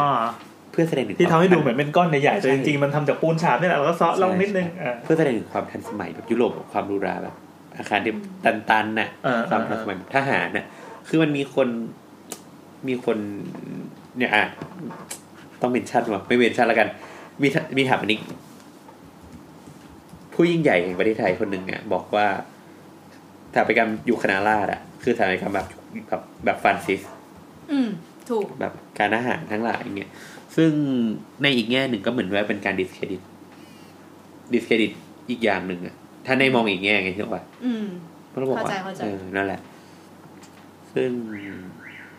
ก็จะเป็นอย่างที่บอกว่าเป็นอาคารที่แบบมีลักษณะเป็นหินเป็นอะไรเงี้ยป้าไป แล้วก็ ถ้าเป็นอาคารละอาจจะมีนัยยะของการเมืองบางอย่าง เช่น มีเสาหกต้น มีความเรียบง่าย ไม่มีการประดับตกแต่ง อืม เป็นอย่างนั้น อืม ใช่เออเนี่ยอย่างเมื่ออ่ะอย่างเมื่อกี้รูปลาดดำเนินอ่าอย่างเงี้ยครับคืออย่างอ่าอธิบายก่อนรูปนี้คือ เป็นรูปน่าจะเดินสวนสนามที่ลาดดำเนินเนาะ อันนี้ผมเสิร์ชคำว่าโครงการพิทักษ์มรดกสยามของคณะสถาปัตย์ศิลปากรนะครับ ใช่อย่างอย่างรูปเนี้ยเป็น เหมือนยังไงบอกคือลาดดำเนินอ่ะ มันก็ถูกใช้เป็นถนนหลักเกี่ยวกับการเมืองมาตลอดอะ อืม ก็แบบการอาหารอะไรก็จะเดินเส้นนี้แหละเอ้ยเรามีประเด็นอะไรอีกอะ เริ่มงง อันนี้ เริ่ม ที่ งง จะส่งทหารไปหรือเปล่า คือเป็นการเดินสวนสนามมันก็จะไม่ เฉ ผิ ย ด มีเกร็ดอะไรเกี่ยวกับราชดำเนินอีกไหมตัวตัวถนนหรืออะไรอย่างนี้ เกตลาดดำเนินเนี่ย เอ่อก็ยังคงอยู่ในการแย่งชิงพื้นที่อะนะคือเอ่อมีมีมีที่ฟังมาก็คือ มีบอกว่าหลังจากปีสองห้าสามห้าเนี่ย ก็มีการพยายามจะจะลดความเข้มข้นของพื้นที่ตรงลาดดำเนินลง อธิบายนิดนึงทำไมต้องสองห้าสามห้า สองห้าห้าไม่ไม่แน่ใจแต่เขาบอกว่ามันเริ่มประมาณสามสองห้าสามห้าสามหกอ่ะ อ๋อ คือ สมัยเราสช อ เออปัจจุบันสมัย รสชอะไรเงี้ยก็เริ่มมีโครงการลดความเข้มข้นของพื้นที่ลาดดำเนินลง โดยการเขาเรียกว่าอะไรบูรณะลาดดำเนินใหม่เนี่ย อือฮึ ให้เป็นแบบมีความแหลมคมทางการเมืองน้อยลง ก่อนหน้านี้เออาจับอะไรก็กลายเป็นสัญญาสัญญาหมดเลย ใช่ เมื่อ คือ ก่อน คือเหมื กอยนลาเป็น ว่า ถนนแห่งความศักดิ์สิทธิ์ค พ วาม อ หมา มี ย ลาดดำเนินอะอ่ะสมมติว่าคนไปสิบสี่ตุลาก็ไปลาดดำเนิน อ่าใช่ แล้ว ใช่ ดำเนิน ใช่ ใช่ไหม หกตุลาก็แถวๆ อ่า นั้น ลา นะ ดดำเนิน เออ มันก็เหมือนว่าเวลาประท้วงอะไรก็ลาดดำเนินคือถนนการเมืองมากดังนั้น เออ มีพยาความพยายามในการลดความเข้มข้นตรงนั้นลง โดยการบูรณะใหม่แล้วก็ทำแลนด์สเคปสวยๆ ให้คนไปถ่ายรูป อืม เป็นแบบเปลี่ยนเปลี่ยนให้มันเป็นที่ท่องเที่ยวแทน ใช่ มันก็จะแบบทุกคนก็ไม่ได้คิดถึงลาดดำเนินในมุมมองอย่างนั้น อืม มากขนาดนั้นละ แล้วมันรอดไหม ก็จริงๆก็ไม่รอดนะ เออจริงๆความพยายามนี้ก็ยังไม่ค่อยเห็นผล ก็ไม่ ออกมา เห็ เป็น นภาพเท่าไหร่ มา อาจจะเพเพราะว่า ราะระยะเวลามันน้อยเกินไปหรือเปล่า เราว่าความเข้มข้นของการเมืองตรงนั้นมันรุนแรงมากอะจนจนการทำแค่แบบเป็นถนนถ่ายรูปมันก็อาจจะไม่ เออแค่เอาไว้เซลฟี่มันไม่มันไม่พอไงอย่างทุกวันนี้เวลาสมมุติว่าเฮ้ยต่อไปถ้าเกิดว่ามันมีมันมีเหตุการณ์เข้มข้นทางการเมืองอะไรอีก อาจจะเป็น คน มา ก็จะ สีลมด้วย อะไร ไม่ไม่ เออใช่ใช่ อาจจะ ใช่ คือคือเหมือนเขาก็มีเขาว่าพื้นที่ทางการเมืองมันเปลี่ยนด้วยแหละ อ๋อ คืออันนั้นมันคือการแสดงในยยะสัญญาทางการเมือง แต่ว่าถ้าจะให้ได้ผลอะต้องไปพื้นที่ที่เศรษฐกิจไงเพราะประเทศมันหัน กำลังจะคิด หันไปทางเศรษฐกิจแปรอะไร เอออันนี้น่าสนใจ คือถ้าเป็นเมื่อก่อนอะเราอ่อนไหวกับเรื่อง โอเคเรื่องแบบอำนาจเรื่องกษัตริย์เรื่องอะไรอย่างนี้ใช่ไหม อืม มันอาจจะเป็นเส้นนั้นเนี่ยแต่ตอนเนี้ยมันเป็นเรื่องของเงินแล้วอะ ของเศรษฐกิจโลกทุนนิยมเนาะ ถ้าเกิดเราจะขยม ถ้าจะ อะไรสักอย่างหนึ่งอะ ใช่ใช่ถ้าจะทุบประเทศเรา อืม เขย่าประเทศเรา ก็ต้องแยกนั้นเลย นั่นแหละก็อันนี้วิ่งเกตของรัฐดำเนินเนาะก็นิดหน่อยเนาะ อืม ก็ไม่ก็มีอะไรหรอก อืม คือยังไงดีอะก็เราว่าวันนี้ก็เราว่าเรื่องมันซับซ้อนอะมันคีย์เวิร์ดมันขี้คายแบบเต็มไปหมดเลย เออเออเออ อาจจะงง ยังไงครับยังไง วัน ค นี้ รับ เราสรุปได้สองข้อ ครับ เรา ยังไง ได้ ครับ ความรู้ใหม่ว่าลาดดำเนินต้องเป็นปลาแน่นอน ยังไงครับ เพราะว่ามีเกล็ด งั้นข้ามไปครับ ข้อสองเลยครับ ข้อสอง ประชาชนยุคนั้นอะต้องมีไพ่คนละสองใบ ทำไมครับ เพราะเขาห้ามจั่ว เออแค่นี้แหละ เฮ้ยเสียงลินน้ำดังมากเลย เออเราชอบเราชอบเสียงริมน้ำอะ เฮ้ยเมื่อกี้เราคิดว่าแบบข้อหนึ่งเอาไว้ดักแล้ว แล้วข้อสองจะเป็นคำถามสาระเลยอะไรเงี้ย เรากำลังคิด เอ เล อย อะ แบ่งห้ามจัว คือเมื่อกี้ตอนที่กำลังคิดว่าเฮ้ยน้ำมันแบบไม่ไม่ค่อยได้สังเกตไงว่าตึกไหนมันอารมณ์ไหน นอกจากแบบว่าจะได้ไปทำงานกับอันนั้นน่ะเราถึงได้คิดอะ เออ พอมาคิดดูว่าเฮ้ยสิบห้าปีมันก็เล็กน้อยนะสำหรับที่การที่ว่าจะเปลี่ยน เป็นถาม ดีไซน์ เออ เออดีไซน์ที่ทำให้เราแบบเดินไปแล้วเห็นขนาดนั้ คือน ถ้าเป็นถามแบบนี้ก็เราว่าสิบห้าปีมันน้อยมากเลยนะ น้อยมากอย่างอย่างอีพีที่เราพูดถึงเรื่องของพิกเกอร์ไพว่าแต่ละคนเราประกาศพิกเกอร์ไพทุกปี แต่ว่าดีไซน์มันไม่ได้ต่างกันมาก อ่าฮะ ใช่เพราะว่าแต่ถ้าเราไปเทียบแบบปีต้นๆกับปีท้ายๆมันต่างกันมากแล้ว ใช่ใช่ใช่ เพราะว่าระยะเวลามันต่างกันมาก สิ่งปลูกสร้างมันเยอะมาก มันเป็นแบบเหมือนการแสดงตัวตนออกมา ว่า เออ โอเค ฉันแตกต่างแล้ว แต่ว่า สิบ ตอน ห้า นี้ ปีมันน้อยมาก เออสิบห้าปีในยุคคณะราษฎรที่ท่านแบบพวกเขาพยายามจะสร้างอะไรขึ้นมา มันสั้นมากที่จะแบบจะทำให้เห็นออกมาเป็นรูปธรรมว่า เห็นตึกปุ๊บนี่โอ้นี่คณะราษฎรทำอะไรอย่างเงี้ย อืม ก็จะอยู่ในตึกอยู่นั้นก็น่าสนใจหลายตึกนะ มันว่าว่ามันแบบมีเช่นแบบตึก เราไม่แน่ใจอินคาสแควร์อ่ะ มันมายุคไหนอ่ะ แต่เราว่าแถวๆนั้นแหละ แล้วแต่กูชอบแนวคิดอย่าง ตึก เงี้ย อินคาสแควร์นี่แอนรู้จักปะ ไม่รู้จัก ตรงลาดประสงค์อะไอ้ยตรงเลยเลยอันนี้สมมติประตูน้ำใช่ไหมเลยไปอีกหน่อยอ่ะ ที่เดี๋ยวนี้มันจะเละๆหน่อยเนี่ย อินทา อินทราสแควร์สวยมากตึกเนี้ยสวยมาก เราแคปเจอร์หน้าจออยู่นะเดี๋ยวกัน กูเคยนั่งรถเมล์หลงไป รู้จักแต่รามอินทรานี่แหละ คือตึกตึกอินทราสแควร์เราคิดว่าน่าจะมาอยู่ในยุคนั้นนะ แต่เราไม่แน่ใจ คือไม่ก็สวยซะ อันนี้ป่ะ ใช่ใช่ใช่นี่ดีดูดูรูปมาก่อนดูรูปมาก่อน ทาสแควร์ ถ้าเป็นสมัยก่อนต้องเปิดสกัดแน่เลย ใช่ใช่ใช่ อ๋อ ตัวแทนแห่งโมเดิร์น ใช่น่าจะเป็นยุคนั้นก็เป็นตึกอย่างเงี้ย อันนี้ แล้ จาก ว ก ก็ ระทู้จากกระทู้พี่ๆรับสินค้าราคาส่งจากไหนบ้างเหรอ ค่ะ มีตึกยุคนั้นก็อะไรสนามสูบ เออสนามสุข เออใช่ก็จะเป็นตึกแบบยุคประมาณนั้นเลยฮะเออคิดไม่ออกแล้วเราจะพูดหัวข้ออะไรอีก เอ่อตอนที่พูดถึงว่ามันเป็นแบบแนวฟันซีดอะไรอย่างเงี้ยเราก็รู้สึกว่า เออทางทางแบบทางช่วงยุคของต่างประเทศที่ทางยุโรปเขามีความเข้มข้นด้านการอาหารน่ะ เพราะว่าสงครามโลกครั้งที่หนึ่งทิ้งพักหนึ่งก็เป็นสงครามโลกครั้งที่สองเลยอะ อืม ไอแนวคิดที่ว่าป้องไอตัดทอนอะไรเพื่อสร้างให้มันรับกับการทหารน่ะ มันก็เป็นช่วงนั้นเหมือนกันเนี่ยเราเลือกตอนนั้นตอนที่โบทบอกว่าเอยเอาจั่วออกอะไรอย่างเงี้ย เราไม่ได้คิดถึงว่าเป็นเป็นคณะราษฎรอะไรนะเราคิดว่าเกี่ยวกับทหารอย่างเดียวเลย อืม คิดแบบลดลดลด เฮ้ยแต่ อะไร มีความรู้สึกเหมือนกันว่าเฮ้ย เออ มันไอการที่จะบอกอะไรเนี่ยมันเหมือนลุงตู่สั่งอะเฮ้ย อืม แบบนี้แบบนี้ไม่ดีไม่ดีต้องเปลี่ยนเป็นอย่างนี้ แล้วทุกคนก็พร้อมใจกันเปลี่ยน อืม อืม เหมือนมันไม่ใช่ไม่ใช่การสร้างขึ้นมาโดยธรรมชาติอะ แต่แต่แต่ว่าอย่างที่บอกว่าอย่างตัวของคณะราษฎรจริงๆเขาก็ไม่ได้มีความเป็นแบบประชาธิปไตยมาก อื ๆแบบ มใช่ เขาบอกว่าเขาทำเพื่อประชาชน แต่มันก็เป็นความคิดของคนกลุ่ม กลุ่มหนึ่ง เออ เฮ้ยแต่อันนี้เราเข้าใจเพราะว่าเราเรายังไม่ชินกับบรรยากาศอย่างทุกวันนี้ไง ใช่ อ ใช่ ย่างทุกวันนี้ให้เราเข้าใจอยู่แล้วว่าทุกคนมันสามารถเอามาพูดได้เรื่องความ ใช่ เสมอภาคถึงแม้เราจะอยู่ในระบอบที่ไม่ประชาธิปไตยที่ปไตยนะวินาทีนี้ก็ตาม เออ แต่ถ้าเป็นยุคนั้นนะคนยังไม่เข้าใจหรอกอธิบายให้ชาวบ้านฟังก็ยังไม่เข้าใจแม้กระทั่งคณะผู้ก่อการเองก็อาจจะยังนึกภาพไม่ออกว่าวินาทีเนี้ยโลกทุกวันเนี้จะเป็นอย่างนี้ อืม เออ เมื่อกี้ตอนที่พูดว่าคนจีนทำหลังคาไม่ได้ ยังคิดไม่งถ้าย้อนเวลากลับไปได้ กูจะเปิดรักเหมา คือมันจะร วย กูจะรวย สั่งวัสดุยังไงจากไหน คือที่จริงเดี๋ยวมันจะมีประเด็น ถัดมาก็คือหลังสองห้าสี่เก้า อ่าอ่าอ่าต่อเลยไหนๆก็เรื่องการเมืองแล้วครับ แต่ว่าแต่ว่าอย่างสองห้าสี่เก้ามันก็จะเริ่มเข้มข้นเรื่องการแย่งชิงพื้นที่กันมากขึ้นหลายๆอย่าง อ๋อ เช่น การเริ่มทุบอาคารเก่าๆของคณะราษฎรที่เคยมีอะไรเงี้ยก็จะมี เหรอมีทุบด้วยเหรอ ก็อย่างเราไม่แน่ใจว่าอย่างอาคารสารดีการนี่ก็น่าจะถูกได้ไม่นานนะ ต้องลองลองเสิร์ชอะ อืมใช่ใช่ เฉลิมกรุง อืม อะไรเงี้ยก็ถูกเริ่มถูกถูกหรือว่าถูกกลุ่มอาคารราชดำเนินอะไรเงี้ย เอ๊ะอันนี้มันจะเป็นจะเป็นเป็นแบบการทฤษฎีสมคบคิดหรือเปล่า อ่าอ่าใช่เราต้องบอกก่อนว่า มันคือทฤษฎีหนึ่ง อ่า ที่ที่บอกว่า โอ้นี่มันอยู่มาเป็นแบบจะร้อยปี ใช่ใช่คือคือจะบอกว่าความจริงมันมีแฟกต์อยู่ก็คือมันโดนทุบแต่ทุบด้วยเหตุผลอะไรมันมี มันก็ ในยะอะไรทางการเมือง ใช่ หรือเปล่าอะไรอย่างงี้ก็อีกเรื่ ถู อก งหนึ ถู ง กอันเนี้ยคือของพวกเนี้ยมันคือนัยยะทางการเมืองที่เรา อ่า ได้ยินมา อ่ะสมมติว่าเป็นทฤษฎีสมคบคิดสนุกสนุกๆแล้วกัน อ่าอ่าร วมทั้งเอา อันนั้นออกด้วยใช่ไหมครับ เอออ่าอ่า หมุ ใช่ ดหมุดลายนะ ใช่ใช่หมุนลายลายฮัลโหลอะ เรียกเหรอ เออแล้วก็อันนั้นก็ก็เป็นหนึ่งในทฤษฎีหนึ่งว่า อย่างไรฮัลโหลเนี่ยน่าจะชัดเจนอยู่แล้วว่าต้องมีเหตุผลอะไรสักอย่างที่ที่ที่ชัดอะแต่เอาตัวทุบตึกเนี่ยรู้สึกว่าเอ้ยมันมันอาคารมันก็น่าจะมีอายุข คือ อง มัน ถูกมันก็อาจจะเป็นถึงว่ามันพื้นที่ตรงนั้นก็ไม่ได้ตอบโจทย์ อ่าใช่ใช่ใช่ ความเป็นสมัยใหม่อะไรเงี้ย อืม อืม อาจจะเป็นอย่างนั้น อย่างสนามสุขที่เขาบอกว่า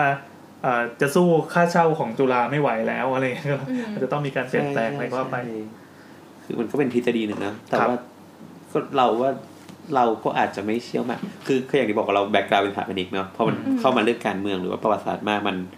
เราก็อาจจะไม่ได้เชี่ยวชาญขนาดนั้น อ่า เราแนะนำว่า อย่างที่เราบอกเรามีลิงก์ให้เราลิงก์เราเราเราไกลไปแล้วก็ลองลอง ลองไปฟังดูแล้วก็มาดิสคัสกันก็ได้ ครับ ในทวิตเตอร์ อ่าโอเค อืม เออตัวนนี้ก็รู้สึกเล่ามึนๆเนาะมึนๆมา ไม่แต่ถ้าเกิดตรงไหนที่พูดอะไรเรา รู้สึกว่าไม่เข้าใจหรือว่าแบบผิดหรือเปล่าอะไรเงี้ย ก็คือมาแย่งได้นะคือเรามึนไป แย้งๆใช่ ทำได้ทำได้ แล้วก็มีอะไรแนะนำก็สามารถ อืม ส่งคำแนะนำมาได้อันนี้เราจบจบเรื่องนี้ไหมมี จบแล้ว มีอังกอร์ไหมครับ อังกอร์เหรอ เนี่ยเป็น ไม่ เพลง ไม่มีดีกว่า เดี๋ยวอยู่ในวงการยาก แล้วว่าหมุดอยู่ที่ไหนอะไรอย่างเงี้ย หมดไม่มีเล่า อ๋อ ไปถูกไปเผาเผาในเครื่องเขามอดอแล้ว เฮ้ยแต่อันนี้รู้สึกว่าถ้าในตลาดมืดถ้ามีคนไปเจอหมุดนี่แบบราคาต้องแพงมากเพราะตอนนี้ แต่มันก็ขายให้ได้เฉพาะคนไทยใช่ไหมที่เห็นว่า ไม่ไม่ไม่สมมติว่าเราเป็นแบบยังไงดีวะเป็นเศรษ ทำสต ฐี อรี่อะ เศรษฐีอาหรับที่รวยมากอะแล้วมาเจอโหนี่แบบเป็นอันที่เคยเกิดดราม่ายิ่งใหญ่ในประเทศไทย อืม ถึงหลายยุคหลายสมัยอะไรเงี้ย ก็โดนไปเนี่ยเอาไปเผาที่เพื่อกเขาโมดอแล้ว อะแล้วก็ โฟโดเอาไป โฟโดเอาไป นี่เราพูดถึงหมุดลายนะครับ เออหมุดหมุดกระต่าย ลาย กระต่ายโทนี่น่ารักน่ารัก เป็นแหวนแหวน แหวน แหวนทองคำ โอเคโอเคอ่ะมีอะไรก็โทษโอมนะครับ คุณเนตเต้ครับในฐานะ เด็กรัฐศาสตร์นอกจากเล่นมุกของเมื่อกี้แล้วมีอะไรอีกไหมฮะ ไม่มีค่ะ อ่าก็เนี่ยเราเราเนี่ยหวังให้คุณอะไรเนี่ยในสลัดผักไงที่เขาจบเขาเรียนรัฐศาสตร์กันว่า อ๋อ ใช่ใช่ใช่ใช่ใช่ มาคุยได้ นะครับ อยากฟังความเห็นเหมือนกัน ได้ งั้นงั้นถามเป็นความรู้ดีกว่า ที่เมื่อกี้บอกว่าแบบแบบแบนมันจะแพงกว่าแบบจุ มั อะ น เพ ค่าแบบ ราะแบว่าน คนยังทำไม่เป็นอย่างเงี้ย อืม แล้วถ้ามาณปัจจุบันนี้เลยอะที่คนทำเป็นหมดแล้วอะอะไรมันแพงกว่ากัน สุสี กูสี แต่ว่า ต้อก็งคือ ห็น คือเรียกว่าไม่ได้แพงแบบเมื่อก่อนแล้วละกัน เออคือเมื่อก่อนถ้าแบบคิดแบบสมมตินะ ถ้าแบบเดี๋ยวนี้มันสมมติว่าแปดพันใช่ไหม อืม เมื่อก่อนอาจจะแบบสี่หมื่นอะไรเงี้ย คือในวงการก่อสร้างมันจะมี พัฒนาการ มันจะมีโซลูชัน อืม เช่นคนอยากได้เนี่ยอยากได้มากๆมากๆปั๊บมันจะต้องมีคนที่คิด พัฒนา วัสดุหรือคิด ใช่ คิดคำนวณการการก่อสร้างขึ้นมาให้มันตอบโจทย์ ถูก แต่ว่าตอนแรกมันก็อาจจะแค่แบบว่ากันฝนสักพักมันงก็เอารั่วกันซึมสักพักมันงก็ อ่า กันร้อน อี กัน น้ำยาสารพัดน้ำยา เออมันก็เริ่มเพิ่มคอร์สขึ้น อ่า แต่ว่ามันก็ดีขึ้นด้วย ม ถ้าเป็นแบบแบนอะมันก็จะต่อเติมขึ้นไปได้ใช่ไหมวันหนึ่ง ไม่ แต่ ไม่ได้ ไม่ ไม่ ได้ ได้ อ้าว ต่อเติมมันต้องมีเสาสิ ก็หมายถึงว่าถ้าเราทำรากฐานเผื่อไว้แล้วไงแล้วละวันหนึ่งเราอยากได้อีกชั้นหนึ่งเพิ่ม ก็ ก็ ได้ ก็ต้องคุยกันตั้งแต่แรกก่อน คุย คุยตั้ง เตรียมตัวตั้งแต่ ตั้ แรง ก แต่โครงสร้าง ไม่ไม่ใช่ว่าแบบมีอาคารอะไรก็รู้กูต่อขึ้นไป พัง พังนะ แต่ว่า มี ถ้าถ้าเป็น ทำกันมา แบบ เยอะแล้วนะ จั่วก็คือไม่ได้แน่นอน ก็ไม่ได้ อันนี้สมมติ เรื่องของการต่อ เอ เติ อ ม สมมติเรื่องการต่อเติมสมมติจะคุยกันตั้งแต่แรกเฮ้ยเราขอทำหลังคาจั่วอีกสิปีเราจะต่อเป็นอีกชั้นหนึ่ง อืม คุยกันตั้งแต่แรกก็สามารถทำให้ได้ ใช่ ตอนนี้ก็จั่วไปก่อนแล้วค่อยถอดจั่วออก ใช่มันมันมีอาคารที่โคราชเมื่อก่อนนะที่เคยได้ยินว่าโรงแรมถล่มปะ อืมเสาเดียวอะ รอยัลไดมอนด์ ใช่ก็คือคือต่อขึ้นไปแล้ว ต่อไม่พอไปสร้างแทงน้ำ โอ้โห ไม่มันมันเหมือนเราต่อใช่ไหมเราไปสร้างแทงน้ำข้างบน อืม แล้วเหมือนเหมือนเวลา เข้าที่ฟังมานะ เคยฟังมาเขาบอกว่า เหมือนเวลาเขาคำนวณเซฟตี้โหลดอ่ะ อ่าฮะ เขาก็จะคำนวณเป็นสองเท่าใช่ป่ะ อืม แล้วเหมือนแบบผู้ผู้ ง รับ ง เห ไหม่ มาง งไหม่งงถามเลยนะ เซฟตี้โหลดก็คือ รับน้ำหนักได้ ใช่ เท่าไหร่ ใช่สมมติว่า ต้องเผื่อ ทำไมเป็นอ่ะ สมมติว่า ตึกรับน้ำหนักยี่สิบยี่สิบโล อืม วิศวกรเขาคำนวณสี่สิบโล อ่า อ่ะ เผื่ แล้วผู้ อ40 โลเนี่ยอีกยี่เพิ่มอีก 20 โลนี้คือไลฟ์โหลด อ่ะแต่ว่า ไล ผู้ ฟ์ รับ โหลดคืออะไรครับ คือแบบ คนไปอยู่ น้ำหนัก ไม่อยู่ น้ำหนักตึกน้ำหนักคน อืม น้ำหนักหมา อ่ะอาจจะแบบไลฟ์โห แล้ ล ว ด คน สั ไป ก กระโดด อาจจะไลฟ์โหลดสักสิบ อืม อ่า อ่ะมันก็จะเหลือแค่สิบใช่ไหม อ่า ผู้รับเหมาก็บอกว่า เอ้ยทีละเดี๋ยววิศวกรไม่เซฟตี้โหลดสองเท่า อืม กูดึงเหล็กออกดีกว่า อืม เพื่อ ก็ ก็จะได้ประหยัดเงินไง อ๋อ เผื่อ มัมัมัน นอยู่แล้วนก็อาจจะเหลือแค่สามสิบห้า อ่าอ่าอ่า คิดหน่อยจากสี่สิบเหลือสามสิบห้า อ่า สามสิบห้าอ่ะคนทำก็ไม่รู้อ่ะ ก็ในแบบอ่ะ มันเขียนว่ารับสี่สิบอ่ะ อ่าอ่า งั้นกูต่อขึ้นไปได้ อ่า สมมติว่าต่อแทงน้ำขึ้นไป แทนที่มันเป็นแบบสี่สิบสี่สิบ อ่าอ่า แทงน้ำไม่งเป็นสี่สิบห้าต่อสี่สิบ โอ้ชิบหายอ่ะ อืม เฮ้ยเราอยากคุยเรื่องอาการวิบัติของอาคารมากเลยจัด แต่ สักอีพี แต่เราไม่มีความรู้ขนาดนั้น เออ มัน ถ้า ก็มีวิศวะมานั่งคุมพวกเราด้วย คุณผู้ฟัง คนไหนที่เป็นวิศวกรนะครับ จะ แล้มาวก็ แจมก็ได้ เออว่างจริงๆเราอยากคุยอีกหลายประเด็นมากเลย แต่เราอยากได้ผู้เชี่ยวชาญมานั่งคุยด้วย ถ้าเกิดเรารู้สึกว่าเฮ้ยเราอยากคุยเรื่องอะไรวะเรื่องพลังงานเรื่องอะไรแบบเนี้ยเรื่องวัสดุเรื่องอะไรเงี้ย ใช่เราไม่อยากพูดผิดแล้วโดนตายผิด โอเค อ๋อได้โบทบอกจะมีช่วงสารภาพบาป อาสารภาพบาปของอี อ๋อ พีที่แล้วครับ อีที่แล้ว สยาม สยามครับ ต้อง คุกเข่า ทุกเสาร์ครับ อันนี้ ไป ตอนนี้โบทกำลัง ขอ ทำท่ากราบตีนอยู่นะครับ ขอสองประเด็นครับ ครับ ประเด็นแรกคือ รู้สึกว่าตัวเองค่อนข้างออฟเฟนซีฟนิดนึงมันค่อนข้างรุนแรงที่แบบไปไปฟันธงว่า ว่าจุฬาจะทำส่วนย์การค้า ซึ่งมันคือความคิดเราเว้ย อืม ในพื้นที่ตรงสกาลา แล้วแฟกต์มันคือ แฟกต์ก็คือเขามีแผนจะทุบ จบมีแผนจะทุบแล้วจะทำอะไรต่อไปก็เรื่องของ ใช่ เราอ่า โอเค เราเราเราไปฟังตามเรารู้สึกว่าเฮ้ยกูรุนแรงเกินไป คิดว่า โอเค ต้องขอโทษว่ามันไม่ใช่ความคิดของจุฬา ครับ มันเป็นความคิดของเราเอง ประเด็นที่สองคือ เรื่องพื้นที่ตรงทางเท้า เอ่อ ทางเท้าสุดยอดแห่งดราม่าแห่งสยามเนี่ยนะ ใช่ดราม่าคือไปเห็นความเห็นของ